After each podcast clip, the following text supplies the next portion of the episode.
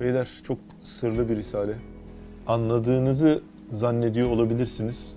Ama belki de bu dersten sonra hiçbir şey anlamadığımızı veya çok az şey bildiğimizi anlayacağız. Çünkü diyor ki, kainatın kapıları zahiren açık görünürken hakikatte kapalıdır diyor. Ve başka bir yerde diyor ki, birazdan okuyacağız. Künûz-u mahfiye olan Esma-i İlahiye'nin anahtarıdır diyor ene. Ene ben demek. Enaniyette benlik demek. Tamam mı? Ene ben, enaniyet işte onun benlik manası. Şimdi ene bir anahtarmış. Neyi çözeceğiz? Künûz-u mahfiye. Künûz-u mahfiye ne demek? Gizli hazineler demek. Biz ama hep böyle ya ne var ya ne biliyorsan bana mı anlatıyorsun kafasındayız. Kardeşim bilmiyorsun. Bu çok sırlı bir risale. Ve başka bir tabirini yaparken Üstad Hazretleri diyor ki, kainatın tılsımı muğlakını çözen. Yani tılsımı muğlak çözülmesi zor olan şifre demek. Ama biz sanki böyle ne var ya, hayır kardeşim. Yani burada çok ciddi bir emek var. Çok ciddi bir uğraş var ki biz bu işi çözelim. Başka ne diyor? Muammayı müşkül küşadır, tılsımı hayret fezadır. Yani çok hayret verici bir tılsım. Muamma, enigma, bir şifre var ortada. Ve biz eğer bu derste bu şifreyi çözebilirsek Muhammed, ne olacak? Gizli hazineleri keşfedeceğiz ve çözülmesi çok zor olan bazı şifreleri çözeceğiz. Peki abi, bu anahtarı deliğine oturtup açtığımız zaman karşımıza ne çıkacak? Karşımıza kardeşim Esma-i İlahi hazinesi çıkacak. Bir, iki, kainatın çözülmesi zor sırları açılacak. Eneyi açarsak hem Rabbimizin esmasını açmış olacağız, hem de kainatın içindeki bazı sırları açmış olacağız. Ya bir de öyle bir şey ki abicim, bir insanı âlâ-i illiğine, esfel-i safiline indiren şeyler vardır. Yani yükseklere en yükseğe, alçaklara en alçağa. İşte ene böyle bir şey.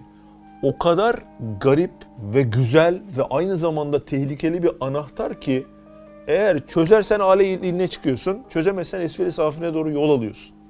Firavunlar, şeddatlar, aklınıza gören bütün şerur insanlar, Hitler'e kadar hepsi enenin yanlış istimalinden dolayı gümlemişler. Yani şöyle bir hortum düşünün, büyük bir su hortumu, çok tazyikli bir su var içeride. Onu tutması kolay değildir değil mi? Yani tazyiği verdiğin zaman vücudu güçlü olan birisi o hortumu tutabilir, kontrol edebilir. Ama vücudu zayıf olan birisi onu kontrol edemez. İşte ene de böyle. Özellikle insan yetenekli olduğu zaman veya yetenekli değil ama Allah'ın muvaffakiyet verdiği, başarı verdiği bir insansa enenin kıprama ihtimali artıyor mu, azalıyor mu? Artıyor. Yani artık içeriden bayağı şiddetli bir su geliyor. Yani Bilal nasıl enaniyet yapmasın ki, nasıl benlik, ego yapmasın ki? Bilal üniversite sınavını Türkiye'de 1. olarak kazanmış. Biliyorum yani tipe gitmiyor, evet hani böyle şey... Yani böyle üniversite sınavına girip işte ne bileyim kaydırma yapan tiplere benziyor daha çok. Ama üniversite sınavında 1. olmuşsun. İşte Harvard Üniversitesi, Oxford Üniversitesi arasında bir kavga çıktı. Çıkma sebebi Bilal'i ben mi alacağım, sen mi alacaksın? Bir yandan altında işte son model arabalar, işte yatlar, katlar, işte şu görmüş olduğunuz Torun Center, gökdelenler falan. Her şey var adamda, elde edebilir her şey. Ve verdiği fikirler herkese mantıklı geliyor. Adamın fikrini alan gidiyor, büyük bir şirket kuruyor, $1 milyon kazanıyor. İşte başarı, yetenek ve başarısızlıklar az. Bu sefer ne oluyor? İnanılmaz derecede hortuma gelen su şiddetleniyor. Bu adamın onu kontrol edebilmesi için ne yapması lazım? O hortumu tutan adamın güçlendiği gibi senin de enenin istimalinde çok yetenekli ve kendini manevi olarak geliştirebilen bir adam olman lazım. Bakın beyler, tehlikeli. Şöyle hemen kendinize bir bakın. Bir konuda özel bir yeteneğiniz varsa özellikle büyük bir imtihanınız var demektir. Belki seni sevindiriyordur. Ya ne kadar yetenekliyim elhamdülillah. Belki de seni üzmesi gerekiyordur. Ama en güzeli şu, yetenekli bir adam, muvaffakiyetli bir adam, eneyi güzel istimal ederse çok büyük yerlere çıkıyor. Anlatabildim mi? Yani hayırda da çok büyük fayda veriyor. Yani şerde de çok fena zarar veriyor. Arada uçurumlar var. Yani ortada takılmıyor yani. Şimdi düşün, ben az yetenekli normal bir adamım. Yani İslamiyet'e ne kadar zarar verebilirim? İşte zekam, fikir filan, anlatabildim mi? O yüzden beyler çok dikkatli olmamız lazım. Eneyi yanlış istimal edersek İşte görüyorsun bak olay nereye gidiyor ve yavaş yavaş insanlar bozuluyor. Başlıyoruz beyler, bak daha giremedik. Tılsımı kainatı keşfeden, Kur'an-ı Hakîm'in mühim bir tılsımını halleden 30. söz.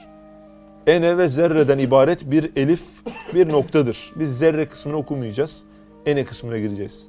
Şu söz iki maksattır. Birinci maksat enenin mahiyet ve neticesinden, ikinci maksat zerrenin hareket ve vazifesinden bahseder. Video izleyen arkadaşlar da mutlaka ünlü bir kitap veya Risale-i Nur'un olduğu böyle bir bilgisayar veya ekran açsınlar, takip etsinler, yoksa istifade azalır. Birinci maksat, Bismillahirrahmanirrahim. İnna aradna'l emanete ale's-semâvâti ve'l-ardi ve'l-cibâli fe'ebeyne en yahmilnehâ ve eşfakna minha ve hamalehel insanu innehu kâne zalûmen cehûlâ. Mealini okuyalım. Şüphesiz biz emaneti göklere, yere ve dağlara teklif ettik. Batuhan, neyi teklif etmiş Allah? Emaneti teklif etmiş. Emanet ne acaba? Emanet vermiş Allah. Peki gök, yer, dağ bu teklifi kabul etmiş mi? Onlar onu yüklenmek istemediler. Ondan çekindiler.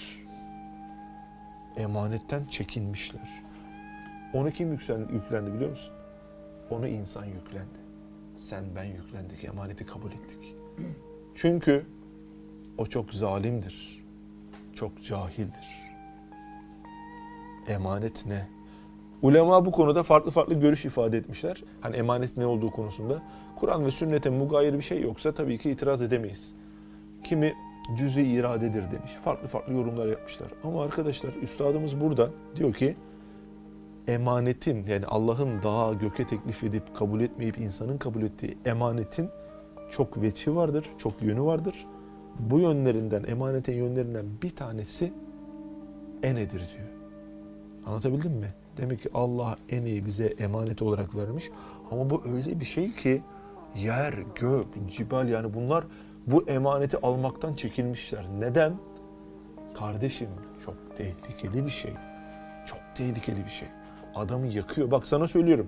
Firavun neden Firavun oldu abi? Neden kardeşim?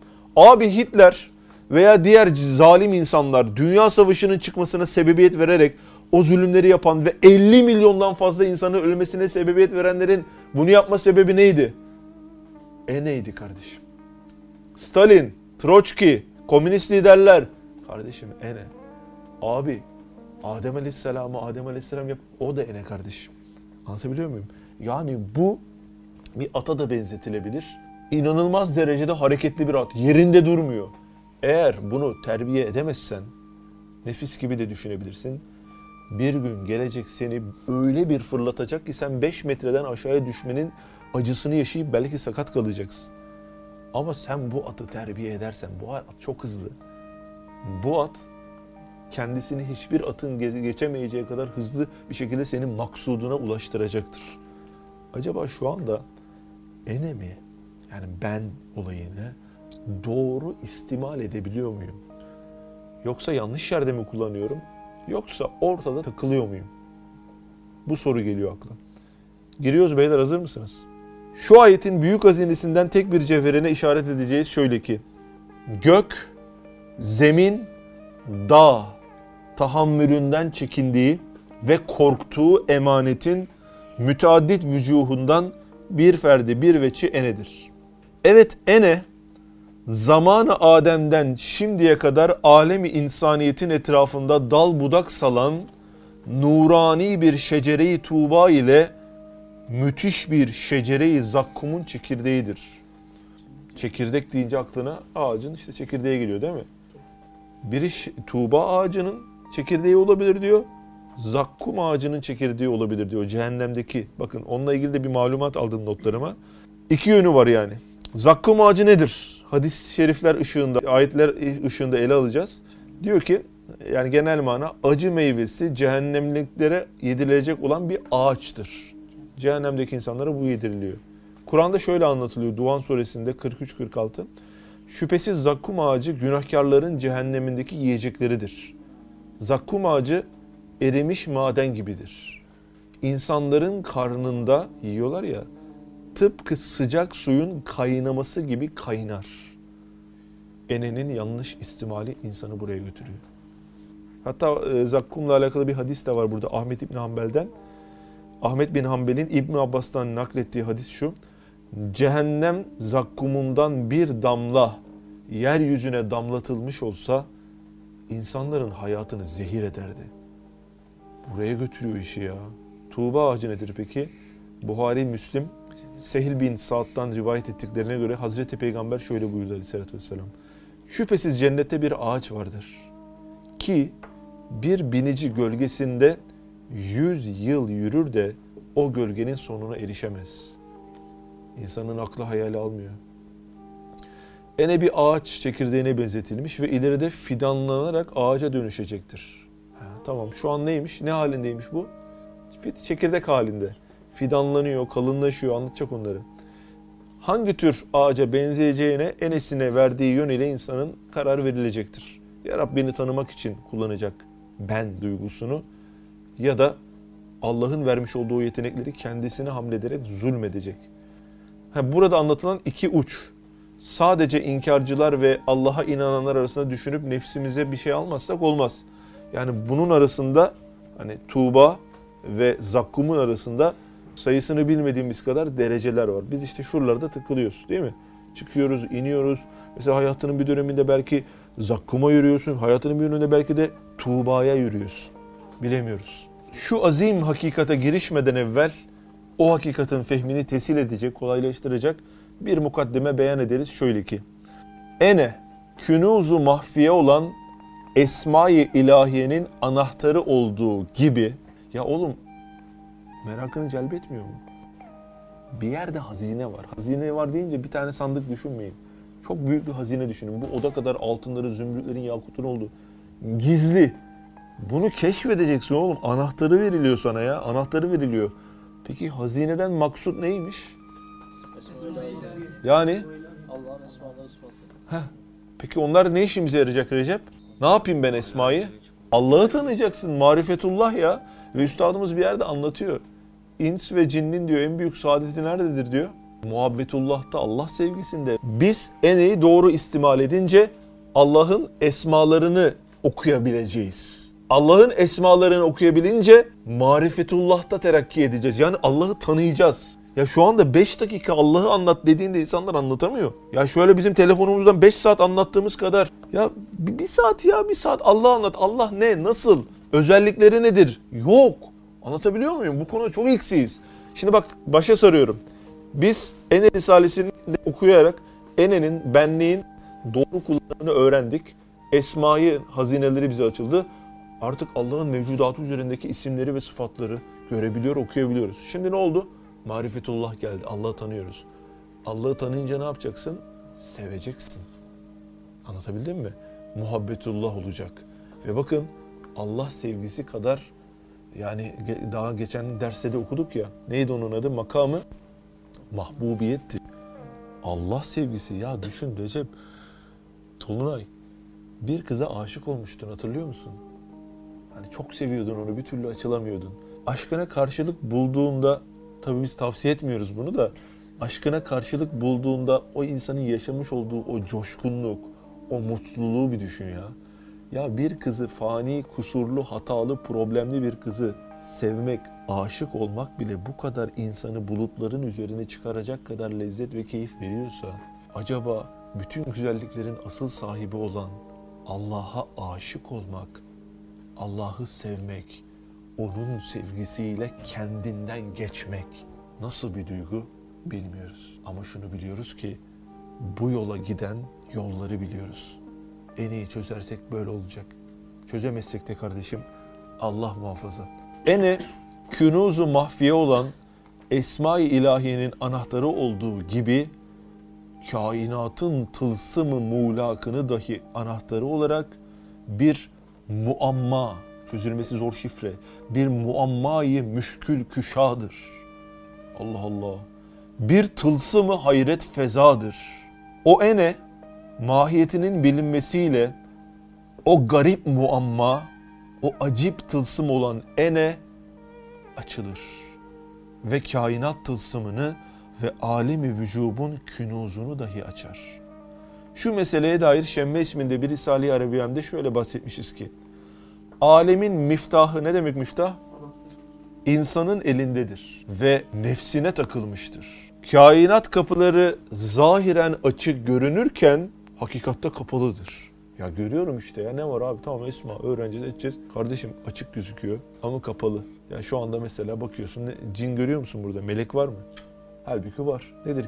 Melekelerin bir kısmının gıdası nedir? Kelimat-ı tayyibedir. Güzel kelimelerdir. Böyle muhabbetlerin yapıldığı ya, burası belki de dolu yani, melaikelerle dolu. Hani en kötü sevabımızı, günahımızı yazanlar var. Tabii öyle düşün. Meleklerle dolu. Görebiliyor musun? Göremiyorsun. İşte bunun gibi açık gözüküyor. Tamam, ne var, benlik var. Kardeşim. Yani şöyle bir kendine bir sor Samet. Bugün mesela uyandığından beri herhalde bir 12-13 saattir veya 15 saattir bir nevi ayaktasın. Bugün Esma-i Hüsna'nın hangi kapıları sana açıldı? Hangi esmaları okudun? Peygamber Aleyhisselatü Vesselam buyuruyor ki, bir saat tefekkür, bir sene nafile ibadetten daha hayırlıdır diyor. Doğru mu? Ne oldu bugün yani? Batuhan, bugün hangi esmalar açıldı sana? Yunus Hocam, bugün böyle bir tefekkürü, bir şeyler yapabildiniz mi? Bakın, bir çiçekte Üstad anlatıyor, 50'den fazla Esma-i Hüsna'nın tezahürü var. İnsan çok ciddi bir nüsha-i camia. Yani ne okuduk yani? Bugün ne yaptık? Ha, demek ki biz bu manaları az çok biliyoruz ama yok abi, eneyi daha açamamış. Cenab-ı Hak emanet cihetiyle insana ene namında öyle bir miftah vermiş ki alemin bütün kapılarını açar. Ve öyle tılsımlı bir enaniyet vermiş ki hallak-ı kainatın künûz-u mahfiyesini onun ile keşfeder. Fakat ene kendisi de gayet muğlak bir muamma ve açılması müşkül bir tılsımdır. Eğer onun hakiki mahiyeti ve sırr-ı hilkati bilinse, kendisi açıldığı gibi kainat dahi açılır. Oha, kafayı yiyeceğim ya. Hani nefsimi alıyorum, burada size sohbet yapmak tabii ki amacım ama nefsime de alıyorum. Ne yaptım bugün, ne tefekkür yaptım, odun gibi yaşamışım ya. Namaz kıldım mesela. Ne akşam namazı, ne tefekkür yaptım, ne yaptım hatırlamıyorum. Sanki Allah'ı hiç düşünmeden mi kıldım acaba namazı diye düşünüyorum. Demek ki bu boyuta, bu aleme girememişiz kardeşim. Ama bazı gün gülüyoruz, bazı gün az gülüyoruz, bazı gün çok gülüyoruz. Bazen öyle bir tefekkür yapıyoruz ki o kapılar bize açılıyormuş gibi oluyor. Ya şunu kabul edelim, 30. söz Ene Risalesi. Abi anlamamışım ya. Bak Hulusi abi diyor ki, bir kardeş diyor Uhuvvet Risalesini okuduğu halde kardeşleriyle kavga yapıyorsa, uhuvvetini bozuyorsa ibareyi anlamış, hakikatini anlamamış diyor. Anlatabildim mi? Biz de ibareyi anlamışız. 30. sözü ben sana anlatayım. Hakikatini anlamış mıyız? Bak söylüyorum sana ya.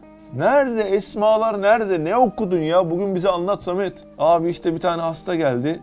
Şifa buldu Allah'ın izniyle. Cenab-ı Hakk'ın Şafii ismini gördüm. Bu kadar mıyız yani?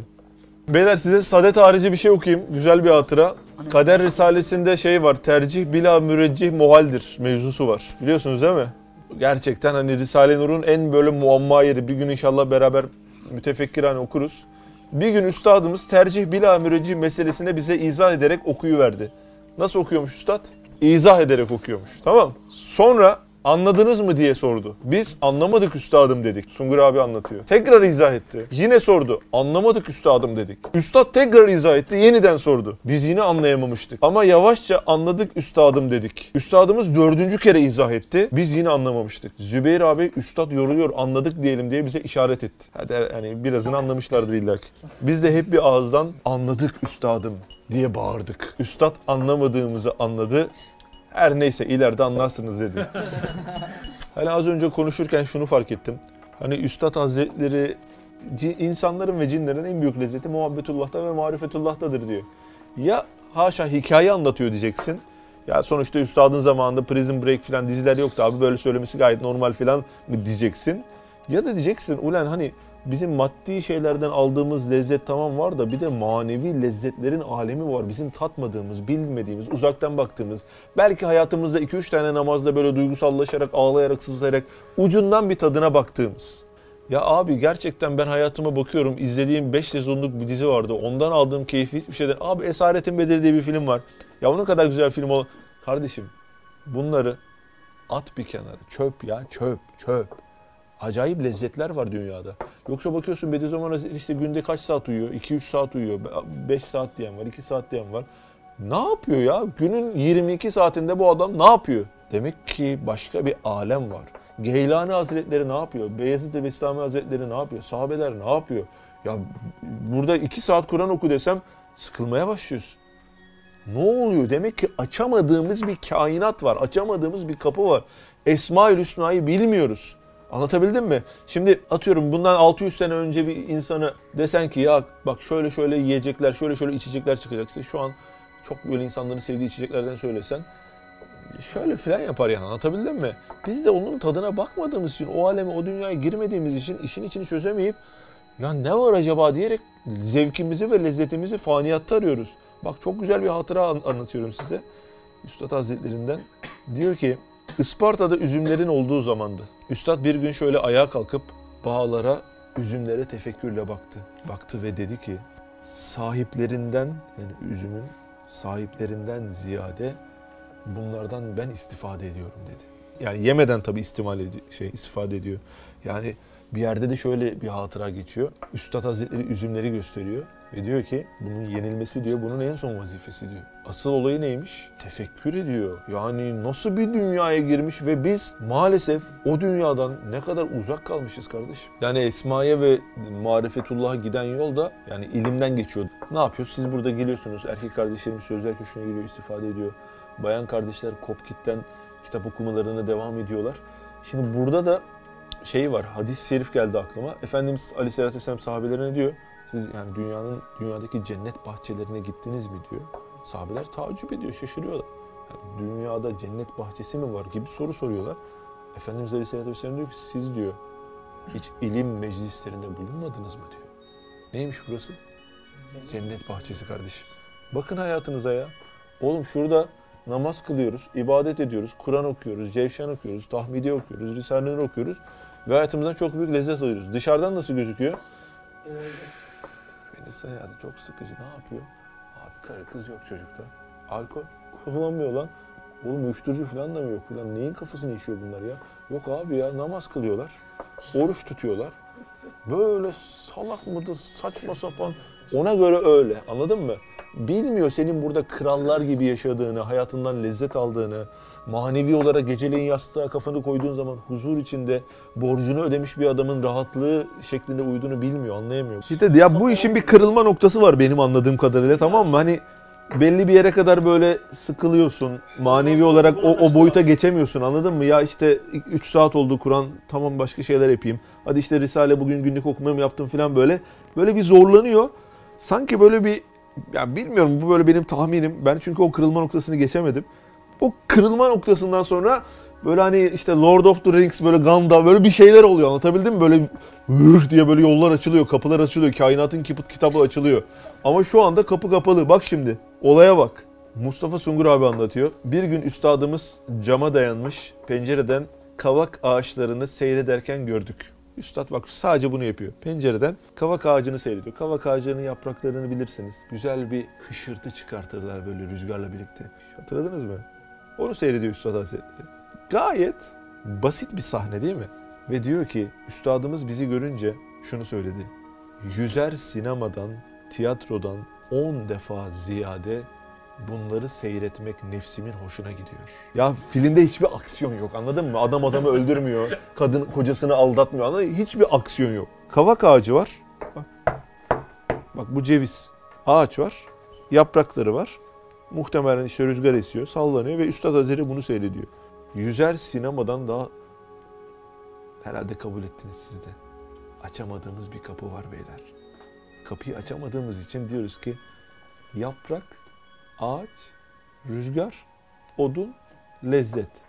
Öteki tarafta da sinemalar, tiyatrolar, heyecanlı filmler, görsel efektler, Universal Pictures Presents diye başlayan böyle fragmanlar falan. Demek ki biz bilmiyoruz ama hani nasıl bazen anlayamadığımız şeyler var, saygı duyuyor ve kabul ediyoruz. Mesela elektriğin mahiyeti bilinmiyor ama varlığından şüphesi olan buyursun prize elini soksun. Yok. Bunun gibi bazı şeyleri gerçekten çözemiyoruz ama böyle bir şey var. Beyler, en iyi çözersek işte kainatın kapıları zahiren açık gözükürken hakikatte kapalıdır diyor ya.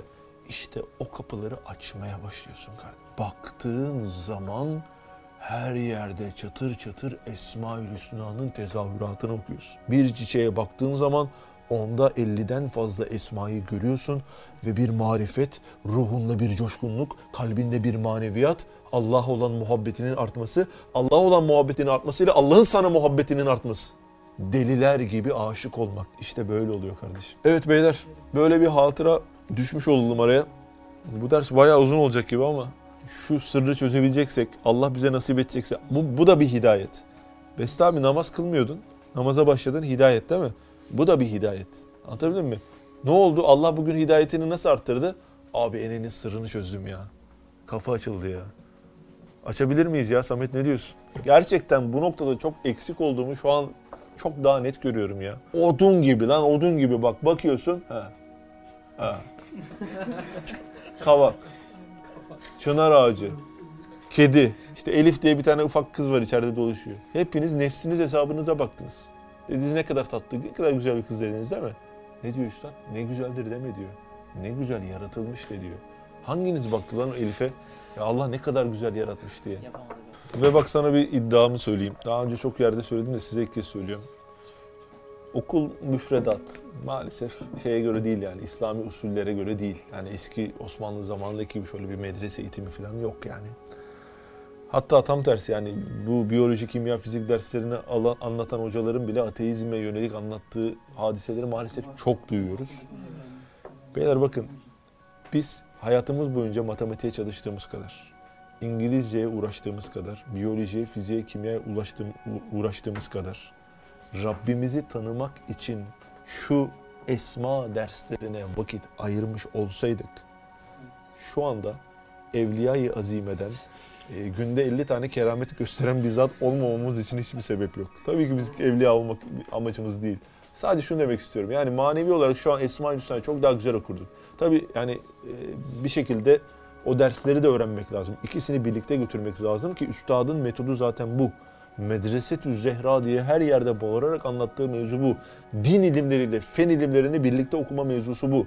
Bak şimdi sadece din ilimleri olsa bu tefekkürü, ibadeti yakalamak için elinde malzeme yok. Malzeme olsa biyoloji, kimya, fizik, astronomi, inorganik kimya, ne istiyorsan bakış açısı Esma-ül Hüsna birleştirdiğin zaman işte o zaman enenin hakiki manadaki gelmek istediği noktaya geliyoruz. Devam ediyoruz beyler. Daha şu anda mukaddeme kısmının mukaddemesini bitiremedik. Neyse bakalım, Allah inşallah hidayetimizi arttırsın. Sani Hakim insanın eline emanet olarak rububiyetinin sıfat ve şuunatının hakikatlarını gösterecek, tanıttıracak, işaret ve numuneleri cami bir ene vermiştir. Ene camidir, kapsıyordur. Neyi? Allah'ı tanıttıracak işaret ve numuneleri kapsayan bir şeymiş ene, ben. Ta ki o ene bir vahid-i kıyasi olup, kıyas birimi, bir ölçü olup, evsaf-ı rububiyet ve şuunat-ı uluhiyet bilinsin. Allah'ın vasıflarının ve fiillerinin bilinmesi için ölçü birimiymiş ene, bir ölçü aletiymiş. Fakat vahid-i kıyasi bir mevcudu hakiki olmak lazım değil. Belki hendesedeki farazi hatlar gibi farz ve tevehhümle bir vahid-i kıyasi teşkil edilebilir. İlim ve tahakkukla hakiki vücudu lazım değildir. Şimdi bak ölçüyoruz burayı, kaç? 1 metre değil mi? İşte bak bu ölçü birimi. İşte bize verilen ene, yani Allah'ın bize vermiş olduğu benlik, sahiplilik duygusu var ya, işte ben bu evi ne kadar güzel yaptım gibi benlik duygusu. Bu da neymiş? Metre gibi bir ölçüymüş. Neyi ölçüyor bu arada? Allah'ın isimlerini ölçüyor. O iş, Allah'ı tanımamızı, Allah'ın fiillerini, vasıflarını tanımamıza yarayan bir metre. Bu ölçmeye yarıyor, işte mesafeyi ölçmeye yarıyor. O Allah'ı tanımamızı ölçüyor ene. Ama diyor ki Üstad Hazretleri, yani bu diyor bizdeki benlik ve sahiplilik duygusu diyor farazidir diyor. Mesela dünyamızın üzerine baktığınız zaman coğrafya dersinde meridyenler görüyorsunuz değil mi? Şöyle yukarıdan aşağı inene meridyen deniyordu değil mi? Meridyenler var. Peki gitsen o noktaya, dünyanın o tam meridyeni olduğu yere kafanı kaldırsan öyle bir şey görebilir misin? Yok. Farazi. Hakikatte yok. Mesela buna 1 metre diyoruz. Niye buna 1 metre demiyoruz lan? Kim çıkardı bunu? Vahiy mi geldi? Niye, neye göre değiniyoruz? İnsanlar kendi aralarında bir iletişim olsun diye, ya şuna 1 santim, şuna 1 metre diyelim diye farazi hatlar oluşturmuşlar. İşte o meridyen mevzusu, işte ekvator çizgisi, anlatabildim mi? Bunlar hep bizim kendi aramızda ölçmek için, dikkat edin bakın, ölçmek için farazi hatlar. İşte bizdeki benlik duygusu da, sahiplilik duygusu da Allah'ın tabiri caizse bu özelliğini anlamamız için bize verilmiş bir ölçü birimi. Şimdi bak, beni duyuyor musun? Sesim geliyor mu? İşitiyor musun? Şimdi sende bir işitme duyusu olmasa, yani tamamen görüntülerle anlaşsak, böyle bir dünya olsa, insanlar duymak diye bir şeyi bilmiyor. Allah her şeyi duyarım dediğinde Allah'ın bu özelliğini anlayabilir miydik? Görmek şeklinde aynı değil mi? Bak, şöyle kapkaranlık düşün. Allah her şeyi gördüğünü ifade ederken, Allah basir olduğunu ifade ederken biz Allah'ın bu vasfını tanıyabilir, tanıyamazdık. O zaman Allah ne yapacak? Bize kendi özelliklerinden numunecikler verecek. Ene de işte bunun gibi kardeşim. İnsandaki görmek, işitmek, hissetmek, kuvvet gibi şeylerin hakikidir. Bu şeyler hakikidir ama Allah'ın isim ve sıfatlarının birer işleri, birer tecellileridir. Bizim bunları farazi ve hayali bir surete sahiplenmemizse Allah'ın sonsuz sıfatlarını kıyas ile idrak etmek içindir. Onu anlamak içindir. Yani bunlara hakiki anlamda sahip ve malik değil insan. İnsanın buradaki tek sorumluluğu Allah'ın sonsuz sıfatlarını kavramak için farazi bir temellük, ya bir sahiplenme ama farazi yapmasıdır. Şayet bu temellük yani sahiplenme felsefenin tesiriyle hakiki bir surete dönse, işte ben yaptım, ne diyor Karun? Ben kendi ilmimle bunları yaptım, bu zenginliği yaptım diyor. Bak ne olmuş? Allah'a ait güzellikleri kendine almış, enaniyet yapmış. Kendini gerçek malik sayarsa işte mesuliyet orada başlar. Yani özet olarak farazi ve hayali olan benlik, sahiplenme duygusu hissine vücut rengi verirse firavun olmaya giderken aynı farazi ve hayali benliği Allah'ın isim ve sıfatlarını kullanırsa bu kez de salih bir kul oluyor insan. Demek ki Allah'ı tanımamız için bize verilmiş. Mesela bizde bir güç var.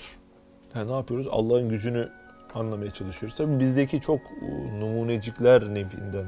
Duymak, şefkat etmek, Allah'ın şefkati. Yani şuunat-ı ilahiye diyoruz biz onlara.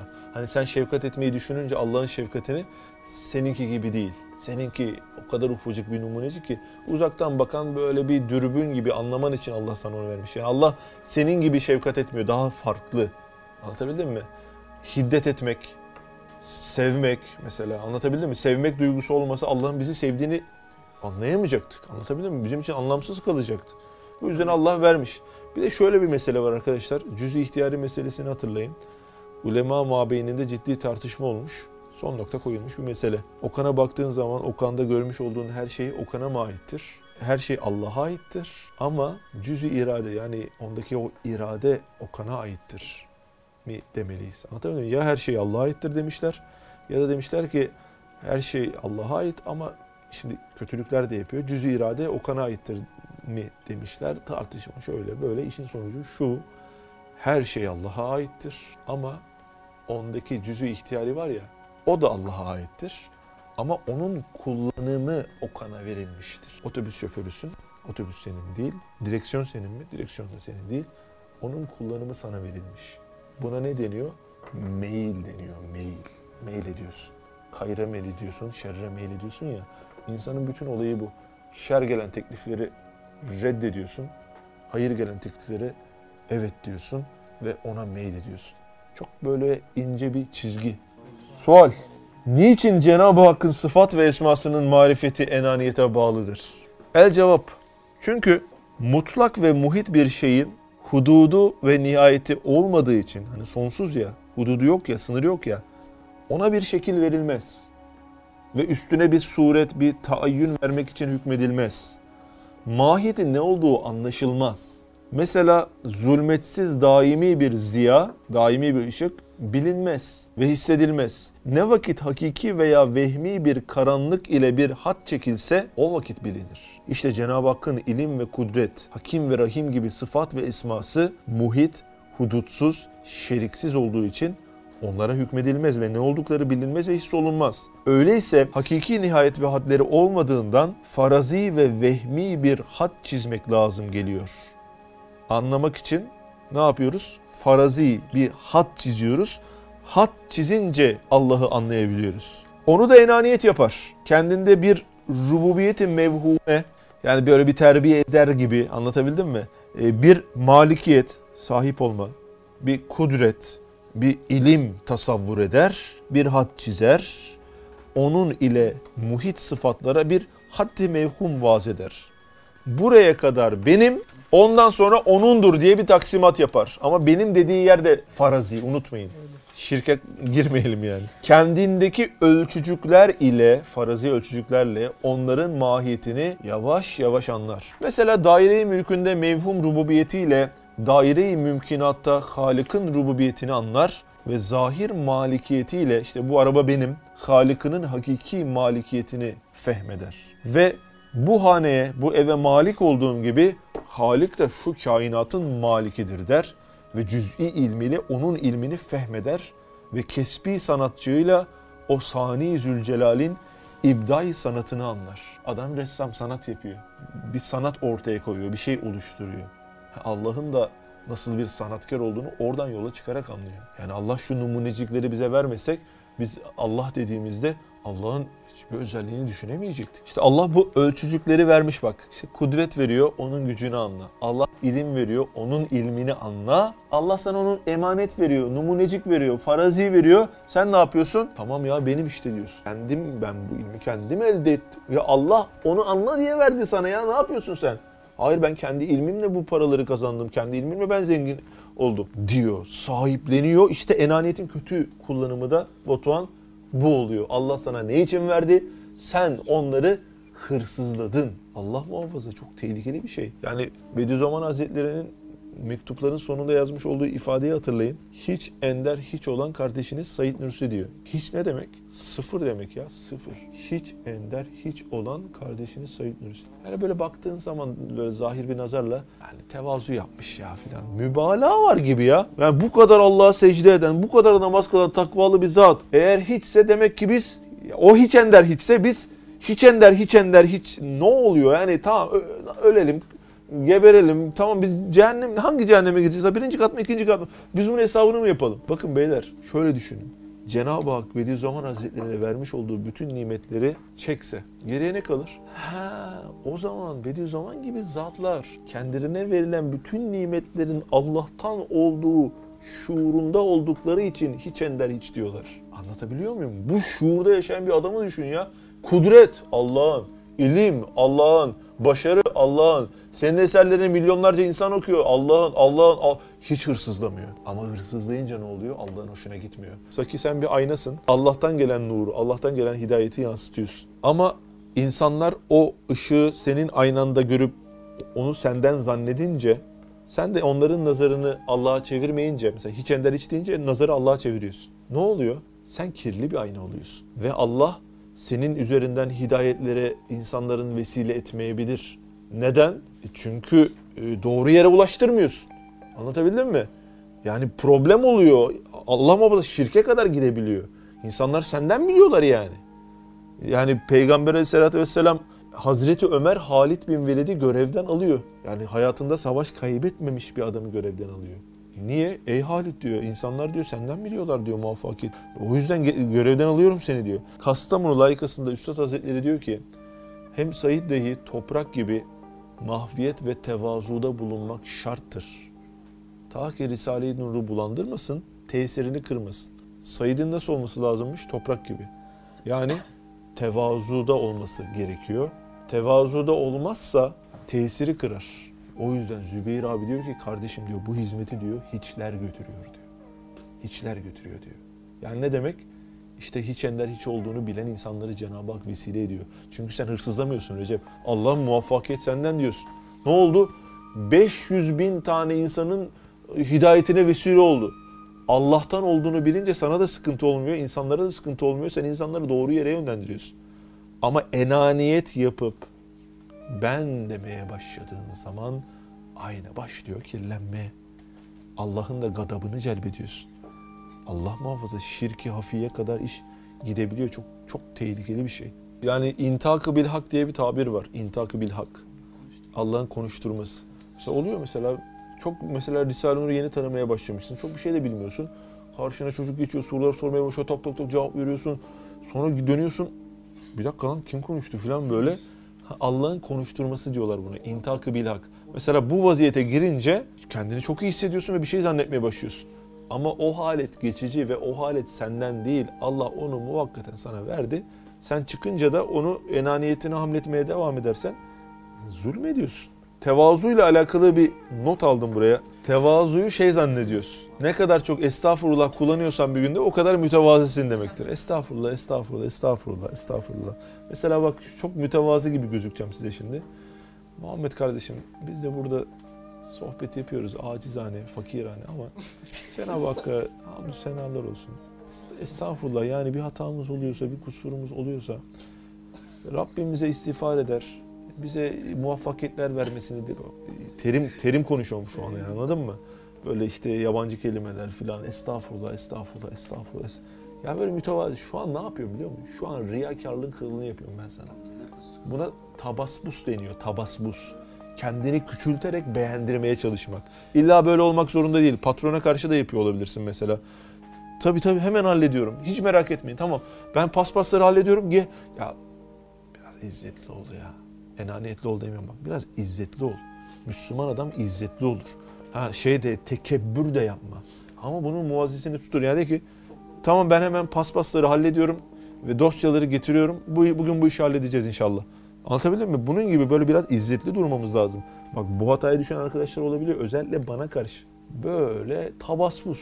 Ve Şefkat Tokatları Risalesi'nde bir tane abimizin şefkat tokadını yemesinin sebebi olarak Üstad bunu söylüyor. Daha doğrusu kendisi söylüyor. Tabaspus yapıyordum ben diyor.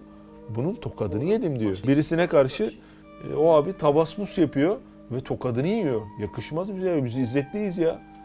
Yani tevazu nedir? Kardeş tevazuyu insanlara karşı değil, Allah'a karşı kullanacaksın. Allah'a karşı. Yani tevazu şu, başarıların ve yeteneklerin ve kabiliyetlerin Allah'tan olduğunun şuuru içinde yaşamak. Ne oldu? Türkiye birincisi oldum. Allah'tan. Allah muvaffak etti beni. Yok ya işte sen çok çalıştın. Ya hakikaten çok zekisin. Tamam kardeşim Allah'tan, Allah'tan. Bak bunu söylemesi kolay. Ama bunu yaşaması zor. Özellikle de biri seni pohpohluyorsa, övüyorsa. Düşün bak şimdi Enes kamerayı öğrendi. Ne yapıyor? Çekim yapıyor. Ne güzel filan diyoruz değil mi? Düşün işte Cannes Film Festivali'nde bilmem ne ödülünü alan bir yönetmen olmuş Enes. Millet alkışlıyor çılgınlar gibi. Aslında insanlar seni değil Allah'ı alkışlıyorlar. Farkında değiller. Üstad Elhamdülillah'ın tanımını yaparken ne diyor? Her kimden her kime ne kadar teşekkür, ne kadar övgü varsa bütün zamanlar içinde bütün insanların birbirine karşı yapmış olduğu övgüler Allah'a aittir diyor. Onlar bilmiyorlar. Ya çok teşekkür ederim ya. Nasıl düşündün bu kaza aldın ya? Çok teşekkür... Allah'a gitti o. Ama sen farkında değilsin. Sen zulmediyorsun.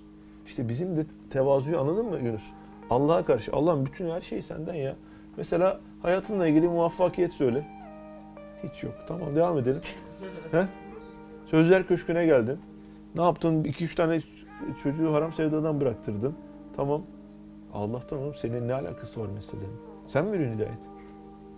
Ne yaptın? Güzel yemek yapmışsınız. Havaya giriyor. Bir şey zannediyor. Sen kimsin oğlum?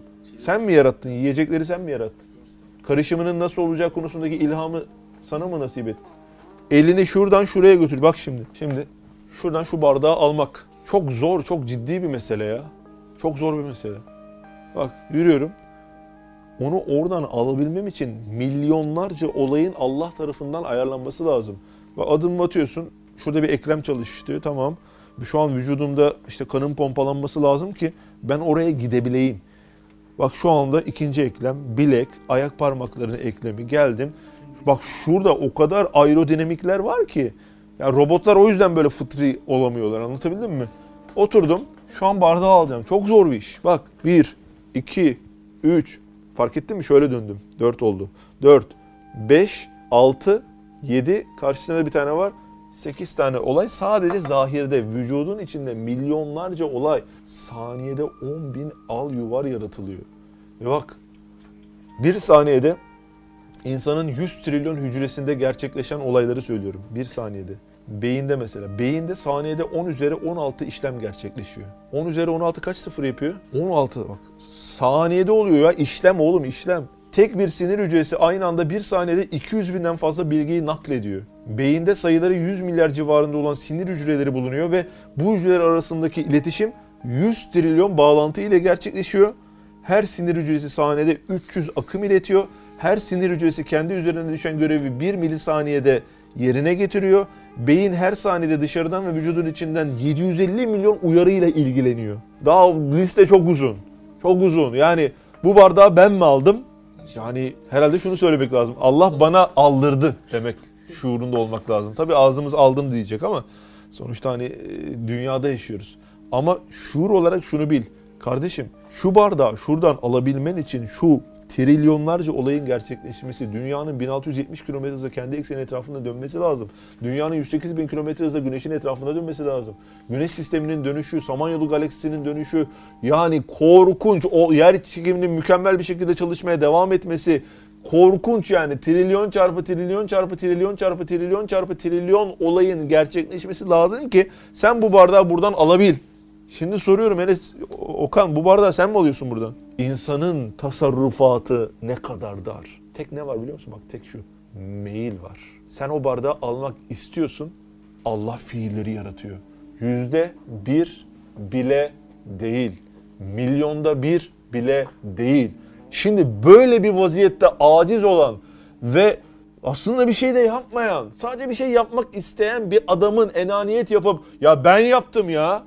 Kardeşim ben burada ne kadar ter döküttüm bu kadar parayı kazanmak için biliyor musunuz siz? Bu hazineler kolay mı oldu zannediyorsun? Sabah akşam çalıştım. Ne yaptın lan, ne yaptın? Bir şey yapmadın. Bu sefer abi şirk Allah'ın neden hoşuna gitmediğini ve en büyük günü olduğunu şu anda anlıyorum. Niye? Her şeyi Allah yapıyor ama sen hırsızlıyorsun. Anlatabildim mi? Ben yaptım. Sen hiçbir şey değilsin. Sen bir cacık bile değilsin. Hani cacık en azından şeydir, hıyar filandır değil mi? Sen hıyar bile değilsin. Hiçbir şey değilsin. Ama sahipleniyorsun, hırsızlıyorsun. Nefsimizi alalım mı? Ne yaptın Enes? Güzel bir hava attığın bir şey mi vardı? Saki hayırdır? Samet? Vay vay vay, kop gitti öğretmen bir şeyler olmuş filan, davalar filan. Beyler boşaltın ya. Boşaltın. Hiçbir şey değilsin. Hiç ender, hiçsin. Allah'ın yaşatmasıyla yaşıyorsun. Sende ne var? Meyil var sadece. Hayır geliyor. Hayır teklifi geliyor. Ne yapalım? Akşam gidelim Sözler Güçlü'nün sohbet dinleyelim. Öğretmen olmak ister misin? Kop gitti. Evet. Bu meyil. Ya işte gel bir meyhaneye takılalım kardeşim. İçelim kafalarım. Hayır. Şu meyil. Bir şey değiliz lan. Bir şey değiliz. Güzel bir nokta oldu. Tevazuyu şöyle noktalandıralım. Dikkatli olmamız lazım. Yani tevazunun bir boyutu var. Ondan kral enaniyet yok. Ondan kral riya yok. Anladın mı? Üstad ne diyor? Tevazuya niyet onu ifsad eder diyor. Anlatabildim mi? Hadi çok mütevazi olayım. Değil ya. Ama şey diyebilirsin yani Allah'tan nimetleri bilme konusunda daha terakki etmeliyim diyebilirsin. Daha giremedik eneye, daha var ya. Bismillah diyemedik. Hadi hayırlısı bakalım. Devam edelim. Neredeyiz? Mesela ben şu evi nasıl yaptım ve tanzim ettim. Öyle de şu dünya hanesini birisi yapmış ve tanzim etmiş. Bak vahidi kıyasi.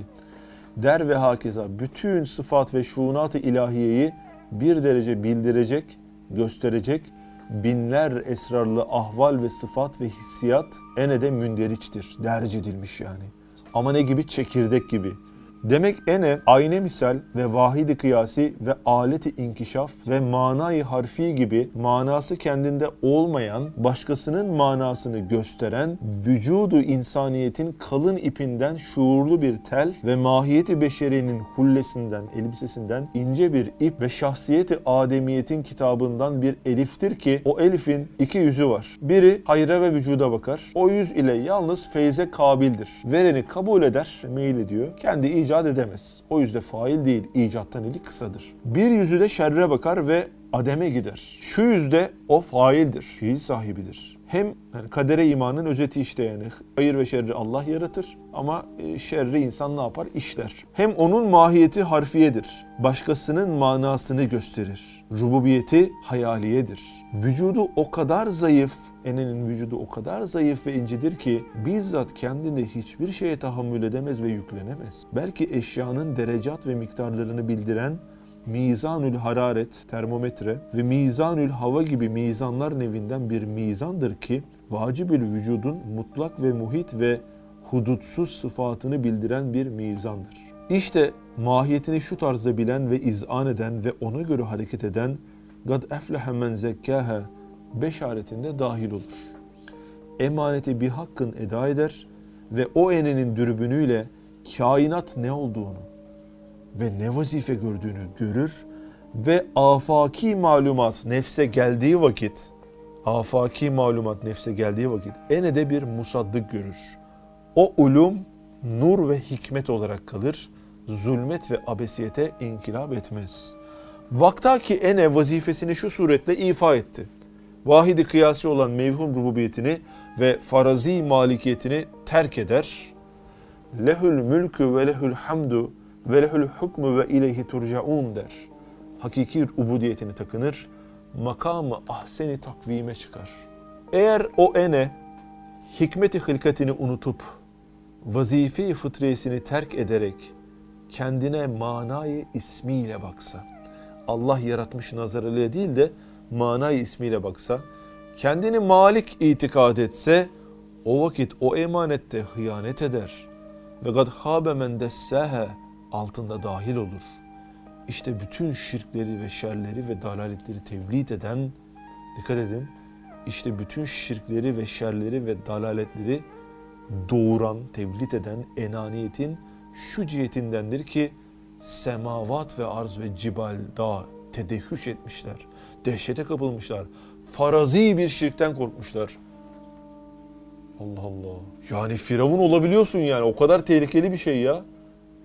Malikiyeti kendinde zannettiğin zaman Allah muhafaza. Subhanallah. Evet, ene ince bir elif, bir tel, farazi bir hat iken mahiyeti bilinmezse tesettür toprağı altında neşvi nema bulur. Bak normalde nasıl? Çok ince bir tel gibi değil mi? Yani ene yani farazi bir hat iken ama mahiyetini bilmezsen ne oluyor? Kalınlaşır. Vücudu insanın her tarafına yayılır. Koca bir ejderha gibi vücudu insanı bel eder. Bütün o insan bütün letaifiyle adeta ene olur. Sonra nev'in enaniyeti de bir asabiyeti neviye, milliyetçilik var ya, işte Türkçülük, Kürtçülük, işte Arapçılık. Sonra nev'in enaniyeti de bir asabiyeti neviye ve milliye cihetiyle o enaniyete kuvvet verip o ene enaniyeti neviyeye istinad ederek şeytan gibi Sani Zülcelal'in evabirine karşı mübareze eder. Yani enaniyetin artık üst seviyesine çıkıyor. Ne oluyor? Artık milli enaniyet yapıyor, ırkçılık falan yapıyor. Anlatabildim mi? Sadece kendinden kaynaklı bir enaniyet değil. Yani işte Türkçülüğün de enaniyetini yapmaya başlıyor. Ya bunda mesela şöyle bir mana var. Bunu buraya da aldık. Cemaati enaniyet diye bir şey var. Enaniyetin farklı boyutları var. Mesela birisi şahsi olarak enaniyetli olmayabilir. Halimdir, Selim'dir. Anlatabildim mi? Mübarektir. Ancak bulunduğu cemaat dışındakileri hakir görerek cemaati enaniyet yapar. Grup enaniyeti diyoruz biz buna. Kendisiyle değil, cemaatiyle ve o cemaatin içinde bulunmasıyla ego yapar. Üstadımız bu grup enaniyetini menfi milliyetçilik olarak inceliyor. Türkçülük, Kürtçülük gibi. Mesela toplum ya da ulusların kavgacı ve ötekileştirici bir milliyetçilik duygusu içinde olması enenin toplumsal bir tezahürüdür. Hitler kendi şişkin egosunu Alman milliyetçiliğine büründürmüş. Kendi egosunu Alman işi büyütüyor yani. Alman milliyetçiliğine çeviriyor ve Alman toplumunu saldırgan ve egosantrist, yani ben merkezci bir şekle sokuyor. Bu da 2. Dünya Savaşı'nın neticesi oluyor arkadaşlar. Yani Alman ırkı üstün ırktır. Yani bireylerin enaniyeti olduğu gibi bireylerden oluşan toplumların da enaniyeti oluyor. Allah muhafaza. Cemaati enaniyet de çok tehlikeli yani. Kimiz işte biz kralız. Mesela işte ne oluyor? İslami bir topluluk. Diğer toplulukların hiçbirini beğenmiyor. Onlara taş atıyor. Onları eksik görüyor. Yani orada bir şey var, anlatamıyorum. Biz, ya bir dakika, Allah'a giden tek yol sen değilsin ki. Allah'a giden birçok yol var. A cemaati var, B cemaati var. Adam ehli sünnet. Anlatabildim, sen gitmiyorsun sadece yani. Ehl-i hak bil mecburiye eneyi terk etmekle hakka hizmet edebilir. Yani biz de, ben demeyiniz biz deyiniz diyor. Yani demek ki hani biz böyle şu anda ümmet olarak birlik olmak istiyoruz, kafirlerin tasallutundan kurtulmak istiyoruz, İttihad-ı İslam olsun istiyoruz ya kardeşim, bunun çaresini biliyor musun? 3 harfli bir kelime. Ene. 3 harfli bak. Eğer ene damarını, yani o gurura kaçıyor biraz iş biliyorsun. Yenersek, cemaati enaniyette yapmazsak ittihad edebiliriz. Birleşebiliriz değil mi? Ama egoist olursak, ene tavan yaparsa veya grup enaniyeti, cemaat enaniyeti yaparsak, diğer cemaatleri, diğer grupları, diğer İslam'a hizmet eden davaları küçük görürsek veya onları beğenmezsek bu sefer birleşmiyoruz. Demek ki alem İslam'ın üzerindeki kanı dindirecek olan İttihad-ı İslam bilincini oluşturma meselesi de şu sırlı Risale'nin içinden çıkıyor. Şu hakikatin anlaşılması lazım Recep. Bu teşbihtir, bu kusur aramaz. Hayvanat arasında da mesela aslana bakıyorsun yalnız takılıyor. Niye? Bazı başka grup hayvanlar var. Onlar mesela birlikte takılıyorlar. Mesela yani sokakta gezen hayvanlara bakın. Grup halinde olanlar genelde zayıf olanlardır. Ama böyle egosu güçlü olan, tek başına da başarılı olan aslan gibi hayvanlar tek takılabilirler. İşte bu meselede de insan güçlü hissedince kendini başkasının yardımına ihtiyaç hissetmiyor.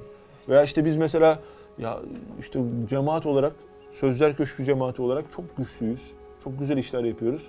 Ya onunla da şey yapsana, ya boş ver ya, yani şey hissediyorum ama zayıflık hissetsem, yenik hissetsem, darbe yesem, kan ağlasam derim ki ya biri yardım et, hadi birleşelim. Birleşme meyili oluşuyor. Hatta bu alem İslam'ın üzerindeki sıkıntıların şu manası anlatılıyor. Hani tamam işte Irak'tır, Suriye'dir, Afganistan'dır, darbe üzerine darbe, darbe, darbe. Bu sefer ne oluyor? Herkes güçsüzlüğünü hissediyor. Sanki gruplar ve cemaatler ve ülkeler aczini ve fakrını ve zaafını hissedip hadi birleşelim beyler ya kıvamına doğru yürümeye başlıyor. Anlatabildim mi? İşte Türkiye ne yapıyor? Yurt dışından olan saldırıları, fikri saldırıları durdurmaya çalışıyor. Bir ona saldırıyor, bir buna saldırıyorlar. Yani aslında bize bunu saldıranlar İttihad-ı İslam'ın oluşması için yardım ediyorlar. Farkında değiller. Devam edelim. Sonra kıyas-ı bir nefs suretiyle herkesi hatta her şeyi kendine kıyas edip Cenab-ı Hakk'ın mülkünü onlara ve esbaba taksim eder. Gayet azim bir şirke düşer. İnne şirke le zulmün azim mealini gösterir. Evet, nasıl miri malından 40 parayı çalan bir adam bütün hazır arkadaşlarına birer dirhem almasını kabul ile hazmedebilir, öyle de kendime malikim diyen adam her şey kendine maliktir demeye ve itikad etmeye mecburdur.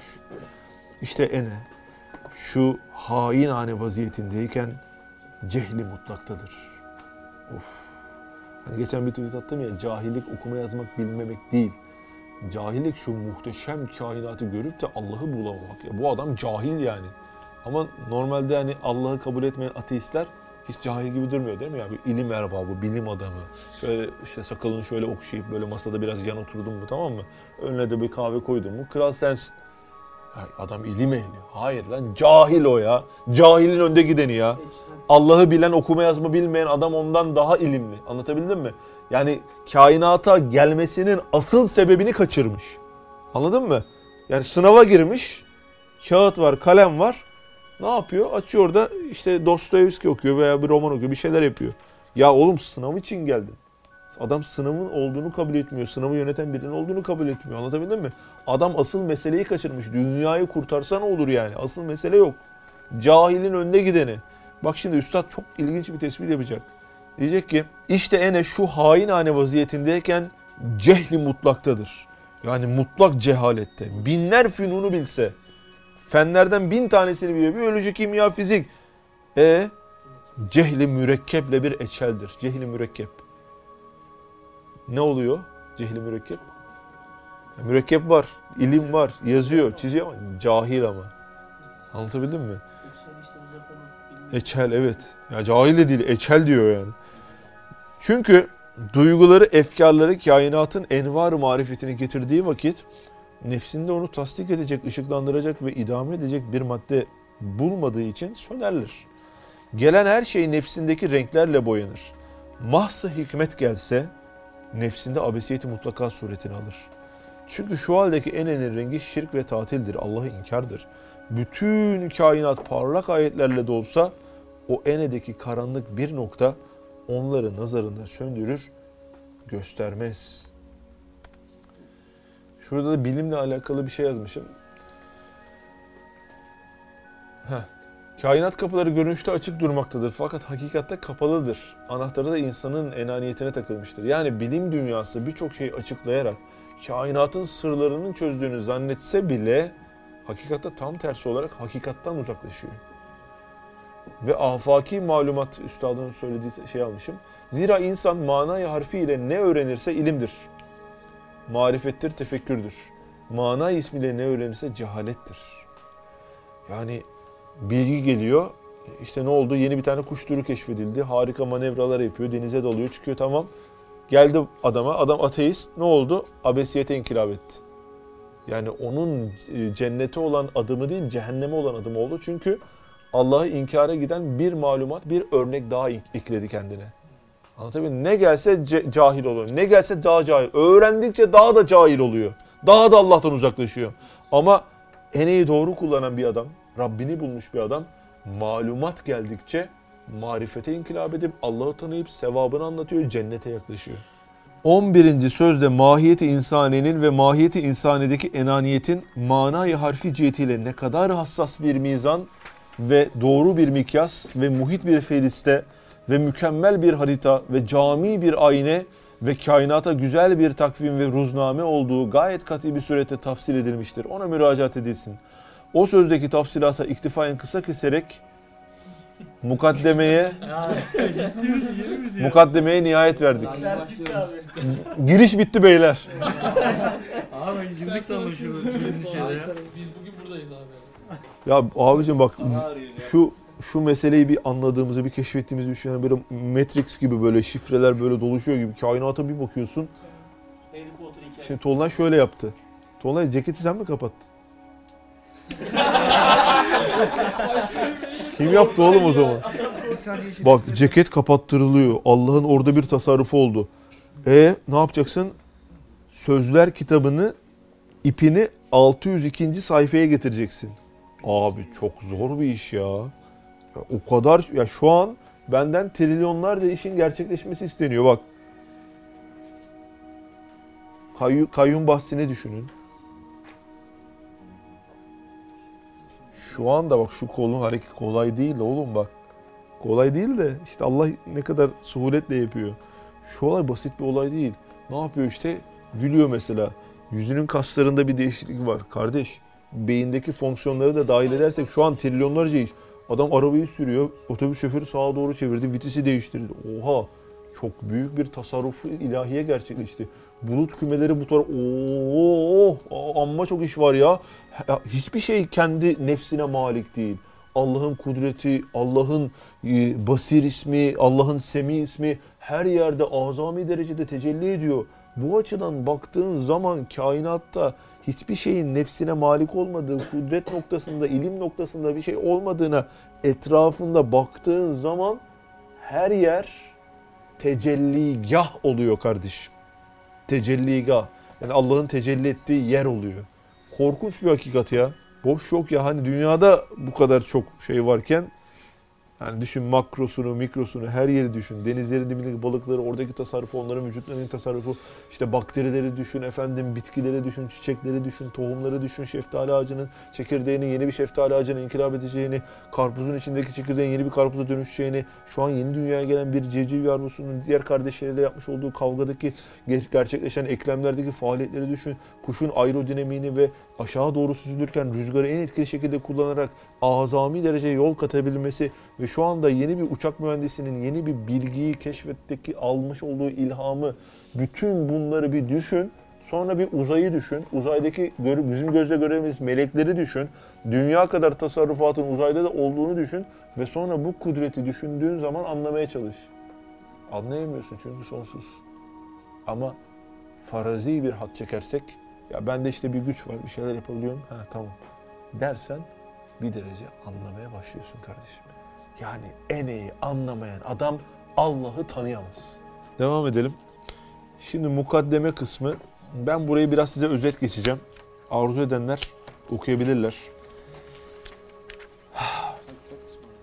Evet, mukaddemeden sonraki hakikat kısmı. Biraz başını okuyalım, gerisini özet geçeyim. İşte bak, alemi insaniyette zamanı Adem'den şimdiye kadar iki cereyan-ı azim, iki silsileyi efkar, her tarafta ve her tabakayı insaniyede dal budak salmış iki şecere-i azime hükmünde, biri silsile-i nübüvvet ve diyanet, diğeri silsile-i felsefe ve hikmet gelmiş gidiyor. Demek ki ene insanları ikiye ayırmış. Bir tarafta ne var? Nübüvvet ve diyanet var. İkinci tarafta da menfi felsefe, yani düzgün felsefe değil, menfi felsefe ve hikmet var. Her ne vakit o iki silsile imtizac edip itaat etmişse, yani silsile-i felsefe, silsile-i diyanete dehalet edip itaat ederek hizmet etmişse, alemi insaniyet parlak bir surette bir saadet, bir hayat-ı içtimaiye geçirmiştir. Ne vakit ayrı gitmişlerse bütün hayır ve nur silsile-i nübüvvet ve diyanet etrafında toplanmış ve şerler ve dalaletler ve felsefe silsilesinin etrafında cem olmuştur.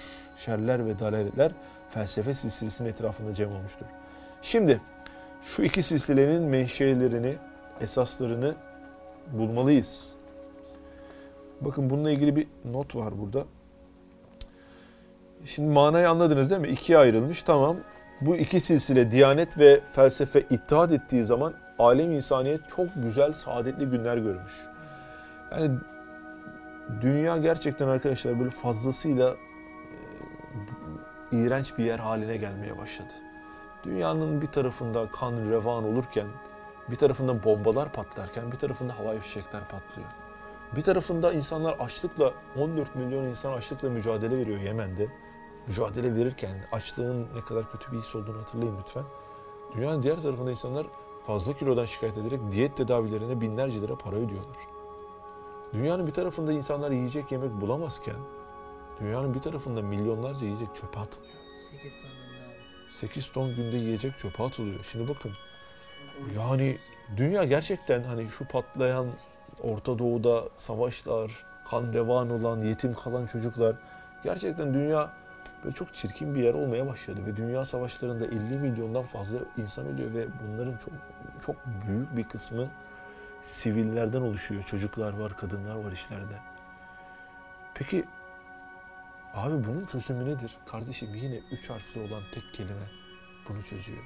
Çünkü üstadımız burada 3 tane duyguyu anlatıyor. Kuvve-i şehviye, kuvve-i gadabiye ve kuvve-i akliye. 3 tane hat ve sınır koyulmayan özellik bunlar insanda. Kuvve-i akliye dalında kötüye kullanımında ne çıkıyor biliyor musunuz? Buradan nottan paylaşayım size.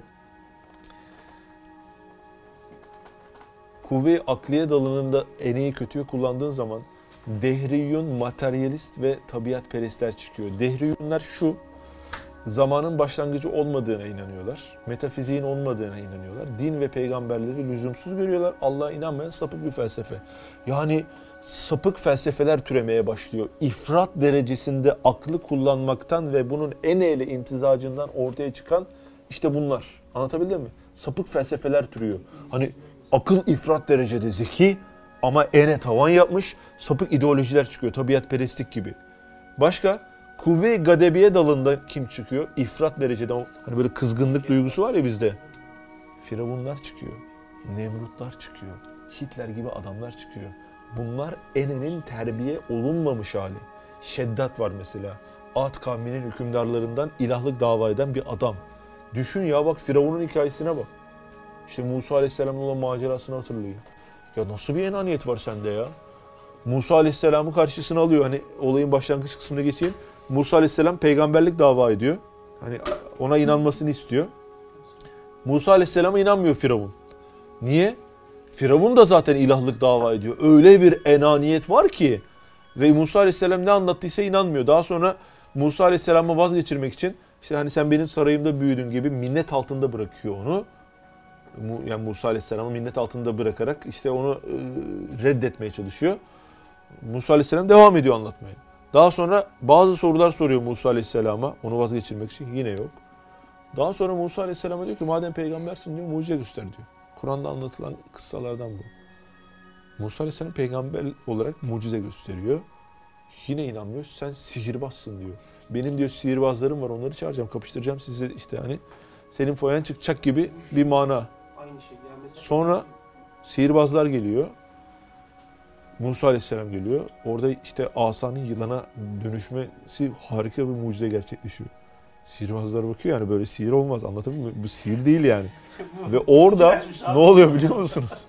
Orada Firavun'un karşısına çıkarmış olduğu sihirbazlar Musa Aleyhisselam'a iman ediyor. Patlıyor yani Firavun, anlatabildim mi? Yine iman etmiyor. Daha sonra işte olaylar gerçekleşiyor, devam ediyor. Sonra Musa Aleyhisselam'a emir geliyor. Hani al sana inanan insanları ve oradan uzaklaş diye. Kızıldeniz macerası gerçekleşiyor. Arkadan Firavun ordu topluyor. Arkasından Musa Aleyhisselam'ın gidiyorlar. Kızıldeniz ve Kızıldeniz'i Cenab-ı Hakk'ın izniyle bir mucize gerçekleşiyor ve ikiye ayrılıyor. Ortası da bir kara oluyor. Yürümeye başlıyor Musa Aleyhisselam ve tabi olanları. Arkadan Firavun geliyor. Ya tamam, buraya kadar inanmadın.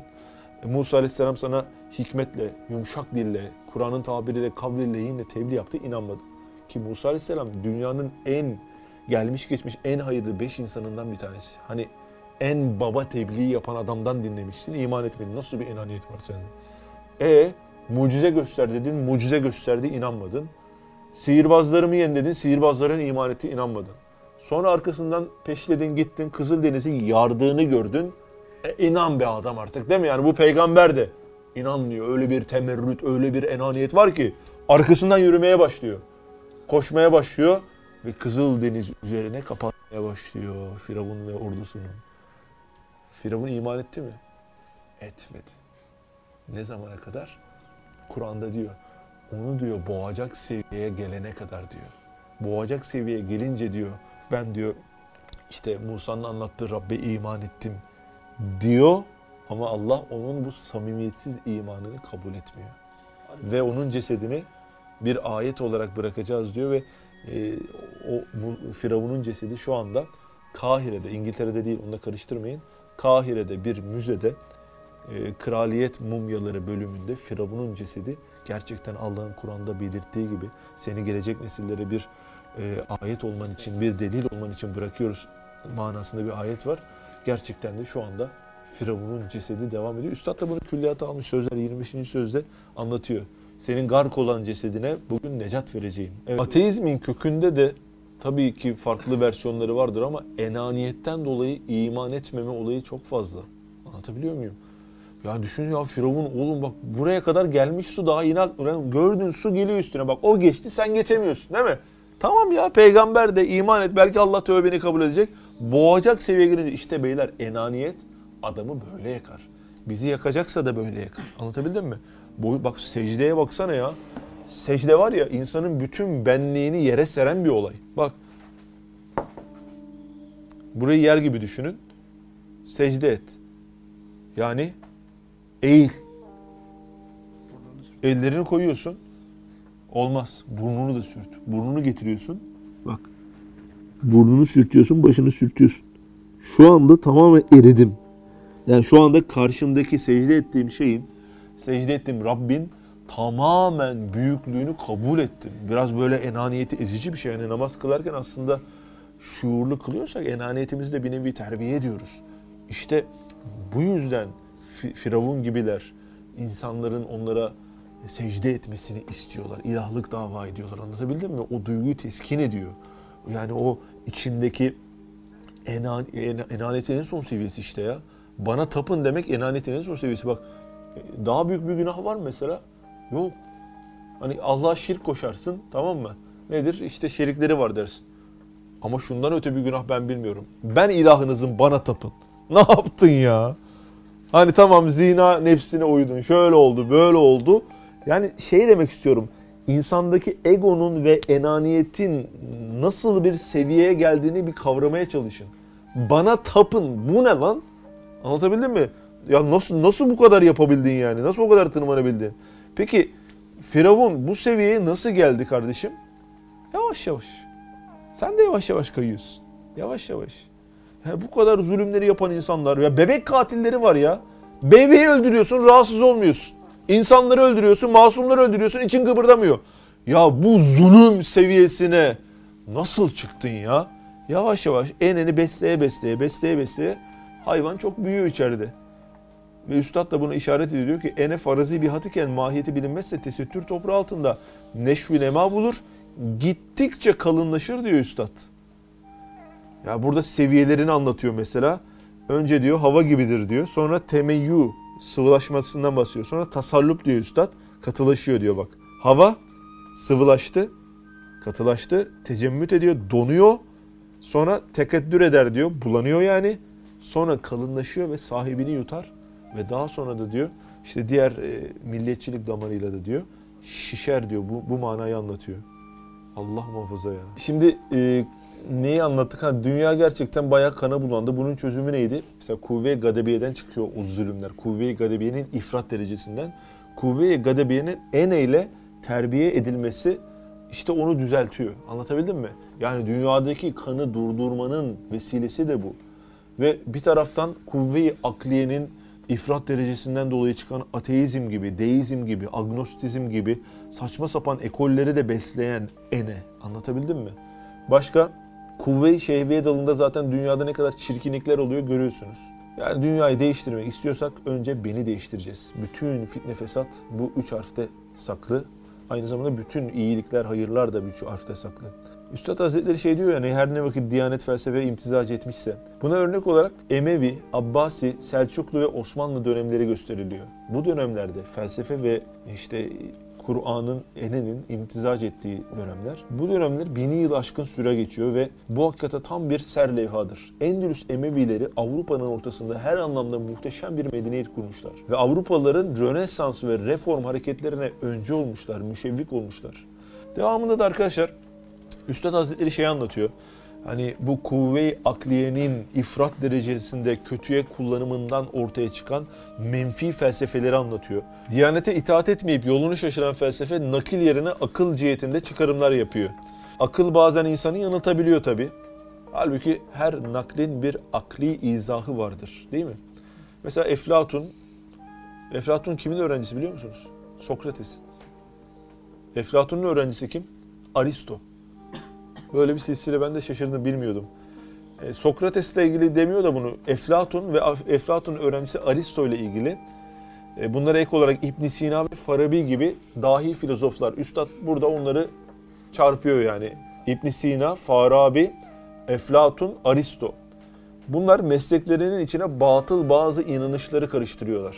Yani labirentin içindeki bir adam işte ben akıl yürüteceğim, doğruyu bulacağım diyor ama labirente tepeden bakan birinin konuşması, verdiği tavsiyeler varken senin söyleyeceğin bilginin yanlış olma ihtimali var. Bunlar da işte labirentin içinde bir takım şeyler anlatmaya çalışıyorlar. Ve diyorlar ki bu 4 tane filozof Farabi, İbn Sina, Aristo ve Eflatun diyorlar ki insanın gayesi yaratıcıya benzemektir diyorlar. Teşebbühü bil vacib bu. Yani birbirinden etkileniyorlar tabii. Hani işte Eflatun, işte Aristo Eflatun'dan etkileniyor. İbn Sina ve Farabi de onları okuyorlar. Diyorlar ki insanın gayesi yaratıcıya benzemektir. Ulan bunun kadar enaniyeti kamçılayan bir cümle yok. Normalde nedir hani biz acizimizi biliriz, Cenab-ı Hakk'ın kudretini tanırız. İhtiyacımızı biliriz, Allah'ın zenginliğini biliriz, Allah'a yöneliriz değil mi? Biz kuluz lan kul. Kul köle demek ki lügat manası olarak. Kulsun. Allah her şeye sahip, ona yönelirsin. Kul olduğun için bir ihtiyaç hissedersin. Ama insanın gayesi Allah'a benzemektir dediğinde veya işte yaratıcıya benzemektir dediğinde bu sefer insana enaniyet yaptıracak bir cümle bu. Anlatabildim mi?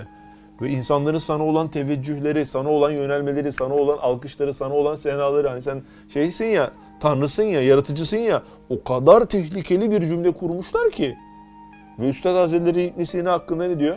Adi bir mümin derecesini ancak alabilmiş diyor. Hatta İmam-ı Gazali ona o mertebeyi de vermemiş diyor. Adi basit demek.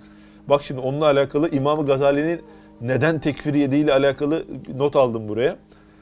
İmam-ı Gazali'nin İbn Sina ve Farabi'yi tekfir etmesi, Farabi'yi de tekfir ediyor. Bunlar çok büyük adamlar bu arada. 3 sebepten dolayı. Birinci sebep neymiş biliyor musunuz? Haşr-i cismani iyi kabul etmediklerinden dolayıymış.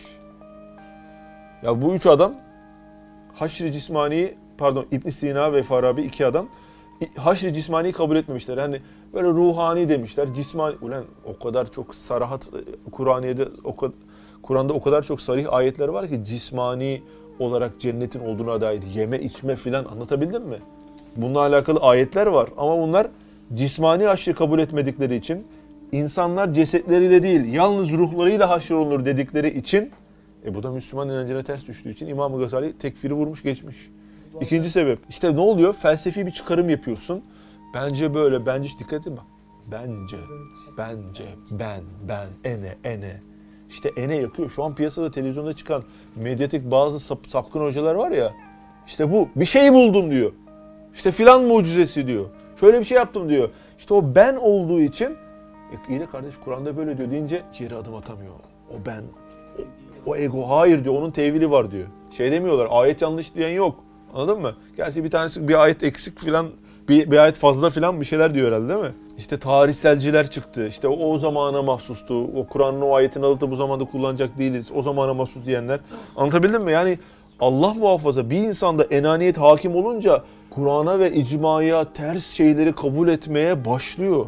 Çok tehlikeli bir şey ya. İkinci tekfir yeme sebebi, Allah külli şeyleri bilir fakat cüz'i şeyleri bilmez demeleri. Bu açık bir küfür. Üçüncüsü de alemin kadim ve ezeli olduğunu söylüyorlar. Yani alem, hani ezeliyet düşüncesi var ya, ateistlerde de var. Bunlardan dolayı İmam-ı Gazali tekfiri basıyor.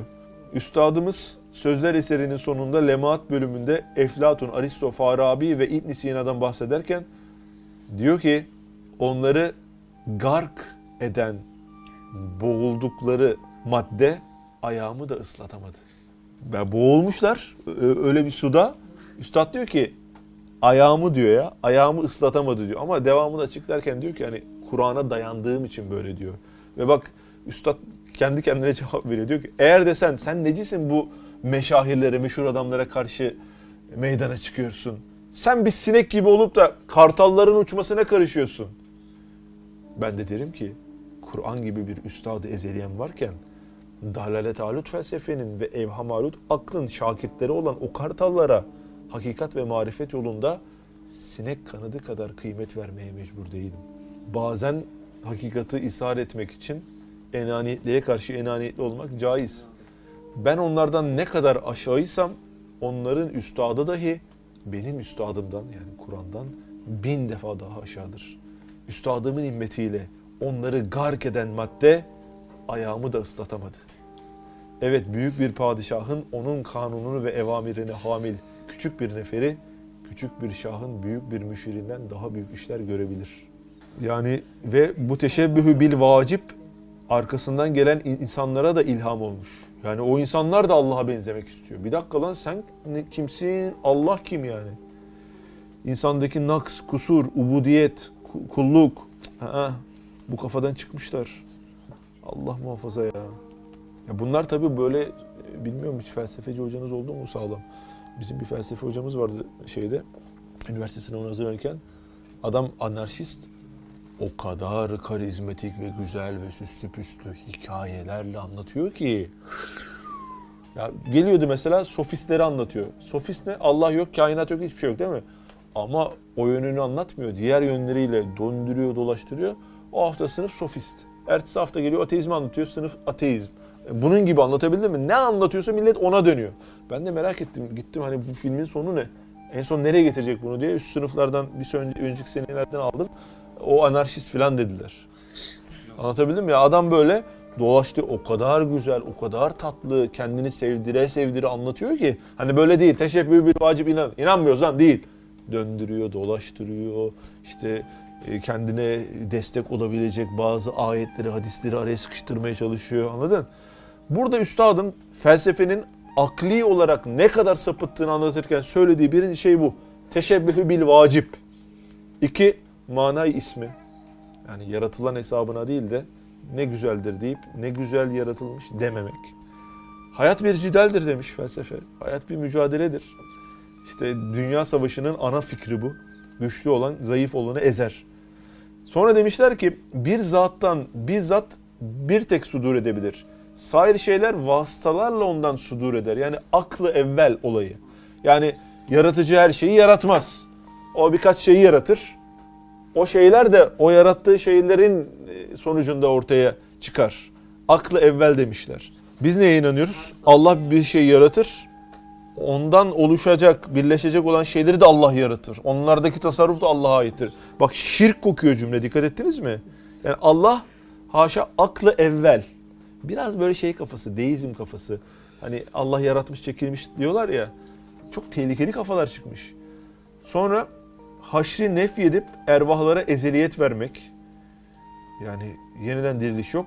Ruhlar ezelidir. Bir nevi reenkarnasyon gibi. Şey demişler, cüziyete ilmi ilahi taalluk etmiyor. Hani Allah büyük şeyleri yaratır ama hani işte karıncayı da Allah mı uğraşacak gibi. Üstad ne diyor? Onun diyor cüz'i şeylerle uğraşması küçük olduğunu değil, Allah'ın azametini gösterir. Yani küçük şeyler bile tasarrufunda. Anlatabildim mi? Çok tehlikeli şey. Ya bunlar bak ne biliyor musun bak? Bunlardan bir kısmı şey İslam alimi. Yani İbn Sina mesela tamam tıp alanında çok iyi ama İslami konularda da bayağı görüşleri var. Niye üstad bunları buraya almış? Diyor ki enaniyetli bir adam olursanız fikri olarak sapıtıp ayetleri gördüğünüz zaman tevhile sapıp kendi görüşünüzü İslam'ın görüşüymüş gibi söyleyebilirsiniz diyor. Bu bizim için de geçerli. Allah muhafaza. Allah'a mucibi bizzat diyerek Allah'ın iradesini kabul etmeyenler var. Hani başta vardı tamam, şimdi iradesi yok. Başka her bir zihayatın neticesi kendine veya insana bakar diyen bir grup var. Halbuki Allah'a bakan ciheti de var. Değil mi? Yani işte bu medyadaki hocalar, sapık hocalar aklıma süper bir fikir geldi zannediyor ama aslında şeytan onunla konuşuyor. Mevzunun farkında değil yani. Ha şimdi insanın aklına şu geliyor hani nasıl oluyor böyle adamlar, Müslüman filozoflar teşebbühü bil vacib gibi şeyleri kabul ediyor. Tevil dairesi geniş biliyorsunuz. Ayetleri yalanlamıyorlar. Ayetleri tevil ediyorlar. Neden tevil ediyorlar? Üstad bir yerde diyor ki Enes, yolunu şaşırmış hissin fetvası diye bir tabir kullanıyor. Yolunu şaşırmış hissin fetvası. Fetvayı kim veriyor? His veriyor, duygu veriyor. İşte ene veriyor. Kardeşim minareyi çalan kılıfını uydurur. Senin aklına süper bir felsefe geliyor. Kral zannediyorsun onu. Ayet geldi, biz o ayete göre uymuyor. Ha, o ayette şu demek istiyor. O hadisin makamı var. Kim demiş, kime demiş, hangi makam demiş, şöyle demiş, böyle demiş. Hop kıvırmaya başlıyorsun. Sonra arkandan kitleleri sürüklemeye başlıyorsun. Arkandan gelen kitleler de sapık oluyor. Ve kendine bir helak-ı ebedi kapısı açabiliyorsun. Allah muhafaza. Napolyon ne diyor? Bana kabili tevil olmayan bir şey söyleyin, sizi onunla idam edeyim diyor. Ve İslamiyet'te mektubatta anlatılan bir yer var. Mahz-ı tevhid dini diyor üstad. İslamiyet'in içinde dünyaca yüksek mertebede olanlar, işte İbn Sina gibi, ya enaniyetini ve gururunu bırakacak veya dindarlığı bir derece bırakacak. Anlatabildim mi? Yani öyle teşebbühü bilva öyle olmuyor aslan. Ne oldu? İbn Sina'sın, şusun busun. Bırak bakalım şu bir enaniyeti. Ben hem enaniyeti bırakmayacağım hem dindar olacağım. Cık, yok. Yani mahz-ı tevhid dini. La ilahe illallah. Yani Allah'tan başka ilah, Allah'tan başka güç yok kardeşim. Sen de eriyeceksin bu gücün karşısında. Sen ilah değilsin. Hayırdır ya? Ne oluyor? Enaniyet. Bırak bakalım o enaniyeti. Bırakmazsan ne olur? Enaniyetli olursan dindar olamazsın. Mesela Hristiyanlıkta öyle değil. Yani bakıyorsun adam çok dindar. Adam gerçekten lider. Ama bizde mesela bir liderin hem dindar hem lider olması vakidir. Özellikle mesela asr-ı saadette değil mi? Ama çok zordur. Herkes yapamaz. Niye? Çünkü o makam çok enaniyeti pohpohlayan bir şey. Herkes önünde eğiliyor yani. Ya Efendimiz mesela Aleyhisselatü Vesselam başka kavimden birisi peygamberimizi aramak için geliyor. Efendimiz Aleyhisselatü Vesselam o sırada sahabelerine içecek dağıtıyor. Su veya zemzem ikisinden biriydi. Geliyor adam ona soruyor. Bu kavmin efendisi kim diyor Efendimiz Aleyhisselatü Vesselam'a. Efendimiz diyor Seyyidül Kavmi Kadimiyim, bu kavmin efendisi bu kavme hizmet edendir diyor. Yani aslında hani benim demek istiyor ama hizmet edersem benim diyor. Düşünsene Efendimiz Aleyhisselatü Vesselam yani en büyük lider konumunda hizmet ediyor. İslamiyet böyle kardeş. Sen ne zannediyorsun? Öyle oturacaksın, emir vereceksin, şunu yap. Yok. Eğ bakayım şu boynunu. Olmadı. Burnunu biraz sürt yere. Sürt. Alnın yere değsin. Alnın değmesi olmuyor. Ellerini de koy. Yaptın mı? Bir daha yap. Bir daha yap. Ya sabah 4 kere, öğlen 10 kere, işte ikindi namazında da 8 kere, akşam 5 kere, yatsı namazında 10 mu? 13 kere. Koy bakalım. Ha, sürt şöyle bir sürt. Cuma namazlarına da git. Hadi teravih bir 20 dakika sürt bakalım şöyle ya. Anlatabildim mi? Adamın enaniyet yapmasına tabii yani böyle şuursuz bir namaz kılarsan yine enaniyet yapıyorsun. Belki de namaz kılarken enaniyet yapıyorsun yani. Şöyle bir arkanı dolduruyorsun cemaati. Anlatabildim mi? Evet. Bir cihetini nübüvvet tutmuş gidiyor. Bir cihetini de menfi felsefe tutmuş gidiyor. Sonuçlar böyle arkadaşlar. Şöyle devamına bakıyorum. Buradaki felsefeleri anlatıyor Üstad Hazretleri. Tamam. Şimdi ben şu notlarda da bu manaları pekiştirmek için yazdığım şeyler var. Onları paylaşayım. Herhalde bir 20 dakikaya falan bitiririz. Bak ne diyor? Kainatın sırrını anlamak ve Allah'ı tanımak isteyen önce kendini anlamalı. Yunus diyor ki ilim ilim bilmektir, ilim kendin bilmektir. Sen kendini bilmezsen ya nice okumaktır. Hadiste diyor ki nefsini bilen Rabbini bilir. Yani bak Allah'ı tanıyor. Nefsini bilen Rabbini bilir.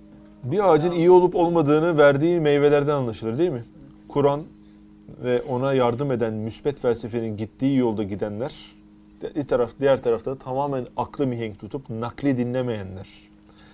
Meyvelerine bakalım. İmam-ı Gazali. Değil mi? Eninin müsbet kullanımı. Evet, İmam-ı Rabbani, Mevlana Celaleddin Rumi, Bediüzzaman Hazretleri, Abdülkadir Geylani Hazretleri, sahabeler değil mi? Diğer tarafta da Aristo, Eflatun gibi teşebbühü bil vacip diyebilecek bazı tipler.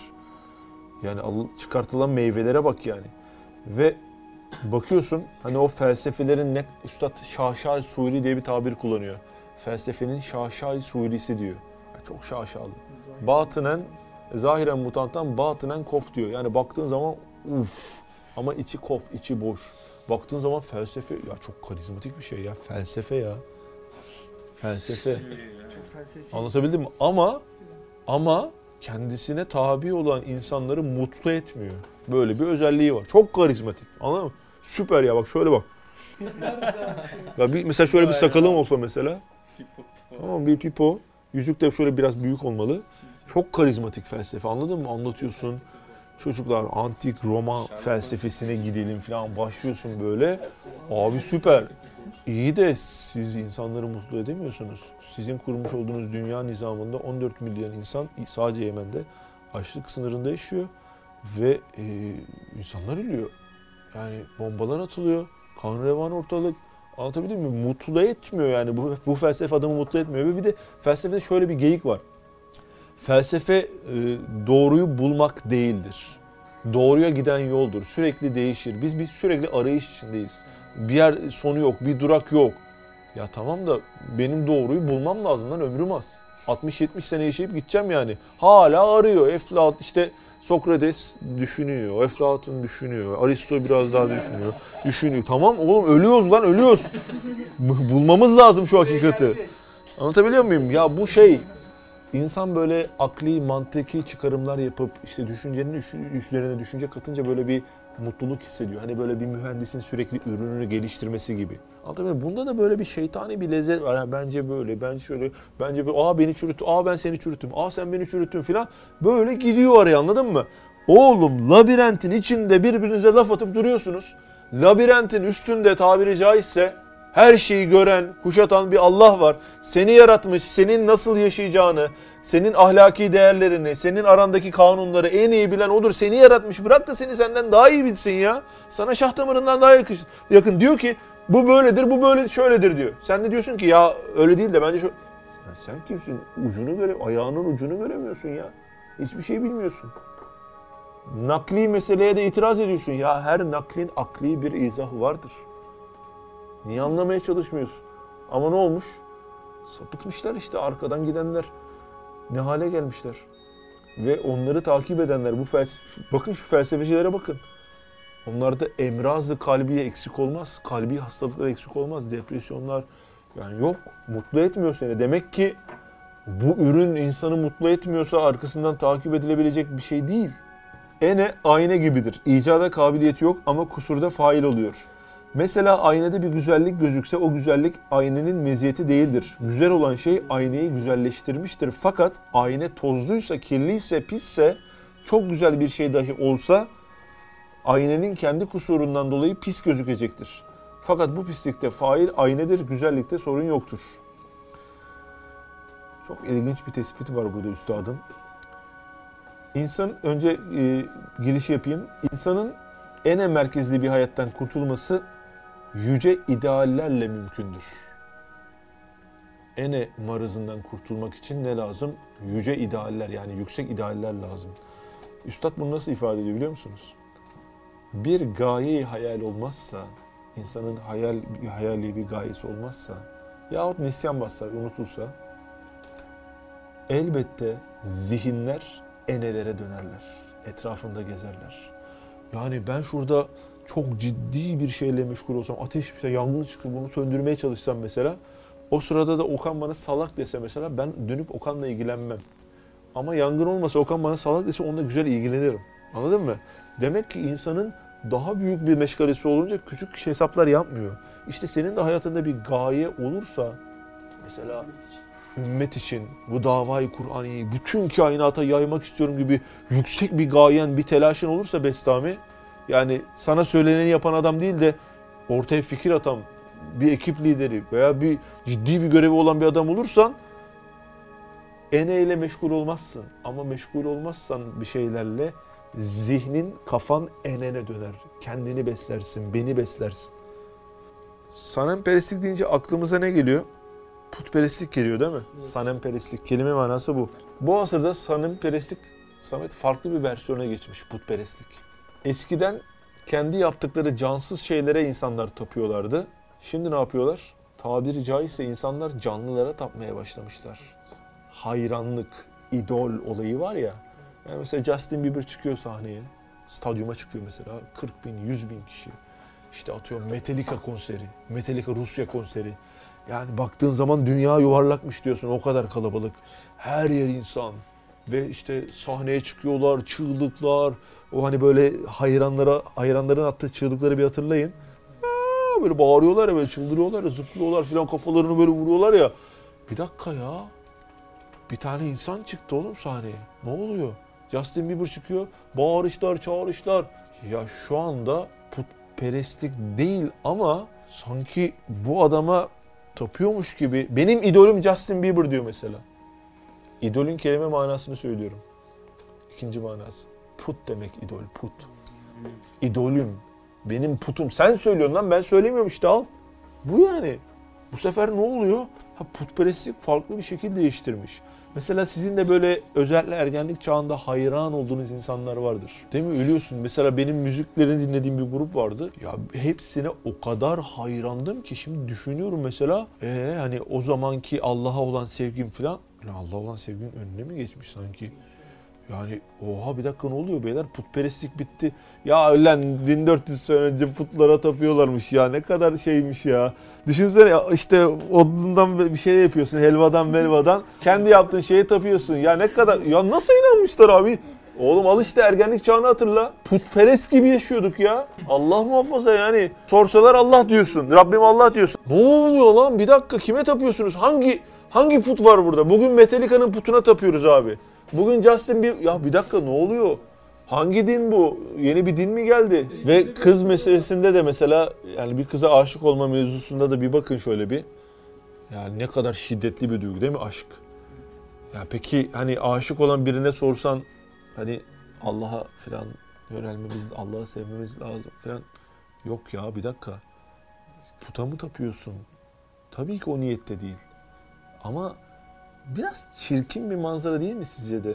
Yani özellikle kadınların açık saçıklıkla şu anda sağda solda televizyondaki halleri, asrı saadetten önceki putperest kavimlerin putlarına olan cazibesi gibi değil mi? İşte milyonlarca insan onlara bakıyorlar, ediyorlar, övüyorlar, hayran oluyorlar. Bak üstad buna değiniyor. Yani o sanem misaller, perestişkarlarına, kendisine aşık olanlara, hevesatlarına hoş görünmek ve teveccühlerini kazanmak için riyakârane gösteriş ile ibadet gibi bir vaziyet gösteriyorlar. Hani bana tapın gibi bir şey oluyor lan. Oha abi, ben putperestlik deyince hep o 1400 sene öncesini düşünüyordum. Putperestlik devam ediyor kardeşim. Çok şerik çıkmış ya piyasaya. Çok yani. Baksana, o kadar çok tapılan insan var ki, geri Instagram'a bak. Allah desen ağzında yok, hiçbir şey yok. Ama sabahtan akşama kadar ondan bahsediyor. Allah muhafaza beyler, iş nerelere gidiyor? Çok tehlikeli boyutlara gidiyor. Bunlar işte nereden çıktı? Enenin şehevi duyguları fena olarak istimal etmesinden çıkan bir olay. Peki şu andaki bu açık saçıklık, putperestlik enenin terbiyesi kardeşim. Ene terbiye olursa bütün bunlar geçer, zulümler biter, kuvve-i akliyenin batıl felsefeleri söner, İslam'ın nuru belirginleşir. Anlatabiliyor muyum? Şimdi anladınız mı üstad? Neden enenin tılsımı kainatın muammasını çözen bir şifre, bir anahtar olduğundan bahsediyor. Kainatı çözüyor, dünyayı ve kainatı çözen bir anahtar. O yüzden hani belki okurken başta dediniz mi lan, amma şişirdi ya, bu kadar da mübalağa olmaz dediniz. Al kardeşim, sence Firavun, Şeddat veya Hitler enesini terbiye etmiş mütevazi bir adam olsa, kalbinde merhamet kalsa, gadafisleri tavan yapmasa, sence bu zulümleri yapabilirler miydi? Anlatabiliyor muyum? Şişiyor, şişiyor, kalınlaşıyor, kalınlaşıyor. Sonra dünyada başına, dünyaya da kendisine de bela alıyor. Heveslerini kendine ilah edinenler. Of. Yani şöyle bir hayatımı düşünüyorum da, enaniyetin de arkadaşlar 4 tane derecesinden bahsedilmiş burada. Bir not var. Kişi emsallerine karşı enaniyet yapıyor. Yani kendisi gibi olanlara karşı. 2. derece, alim ve evliyalara karşı enaniyet yapıyor. Hani anlatabildim mi? Hani o kim gibi. 3. derece var. Peygambere karşı olan bir enaniyet var. 4. seviyesi var ki adama yavaş gel lan filan dedirtiyor. En son ve en dehşetli derece Allah'a karşı enaniyet. İşte Firavun'unki bu. Firavun'un enaniyeti buna bir örnek teşkil eder. Bu merhalede artık ene ağaç şekline geliyor. İnsanı belediyor. Bütün aza ve cihazatı ene şekline dönüşüyor. Fesubhanallah. Ve devamında diyor ki, insan bu merhalede kendini ilah olarak görüyor. Kendince her şeye rububiyet veriyor. İnsan öyle bir benlik seviyesine ulaşıyor ki, diğer insanların ona tapmasını, onu övmesini istiyor. Çok garip bir şey ya. Vallahi çok istifade ettim dersten. Hani nefsine ne aldın diyorsan, bayağı bir şey aldım, bilmiyorum siz aldınız mı? Şu olayı hem bizim çözmemiz hem de insanlığa çözdürmemiz beşeriyete büyük bir mutluluk getirecektir. Öteki çözümler geçici çözümler. Ha, yapılmalı mı? Evet. Hani aramızda erzak toplayıp evet gönderelim. Ama kalıcı bir çözüm istiyorsak işte şu Kur'an hakikatlarının bütün dünya üzerinde tememmül saz ettirmemiz gerekiyor. Ta ki dünyada zalim kalmasın. Yoksa onu söndürürsün, başka bir yangın çıkar. Onu söndürürsün, başka bir yangın çıkar. Bitti.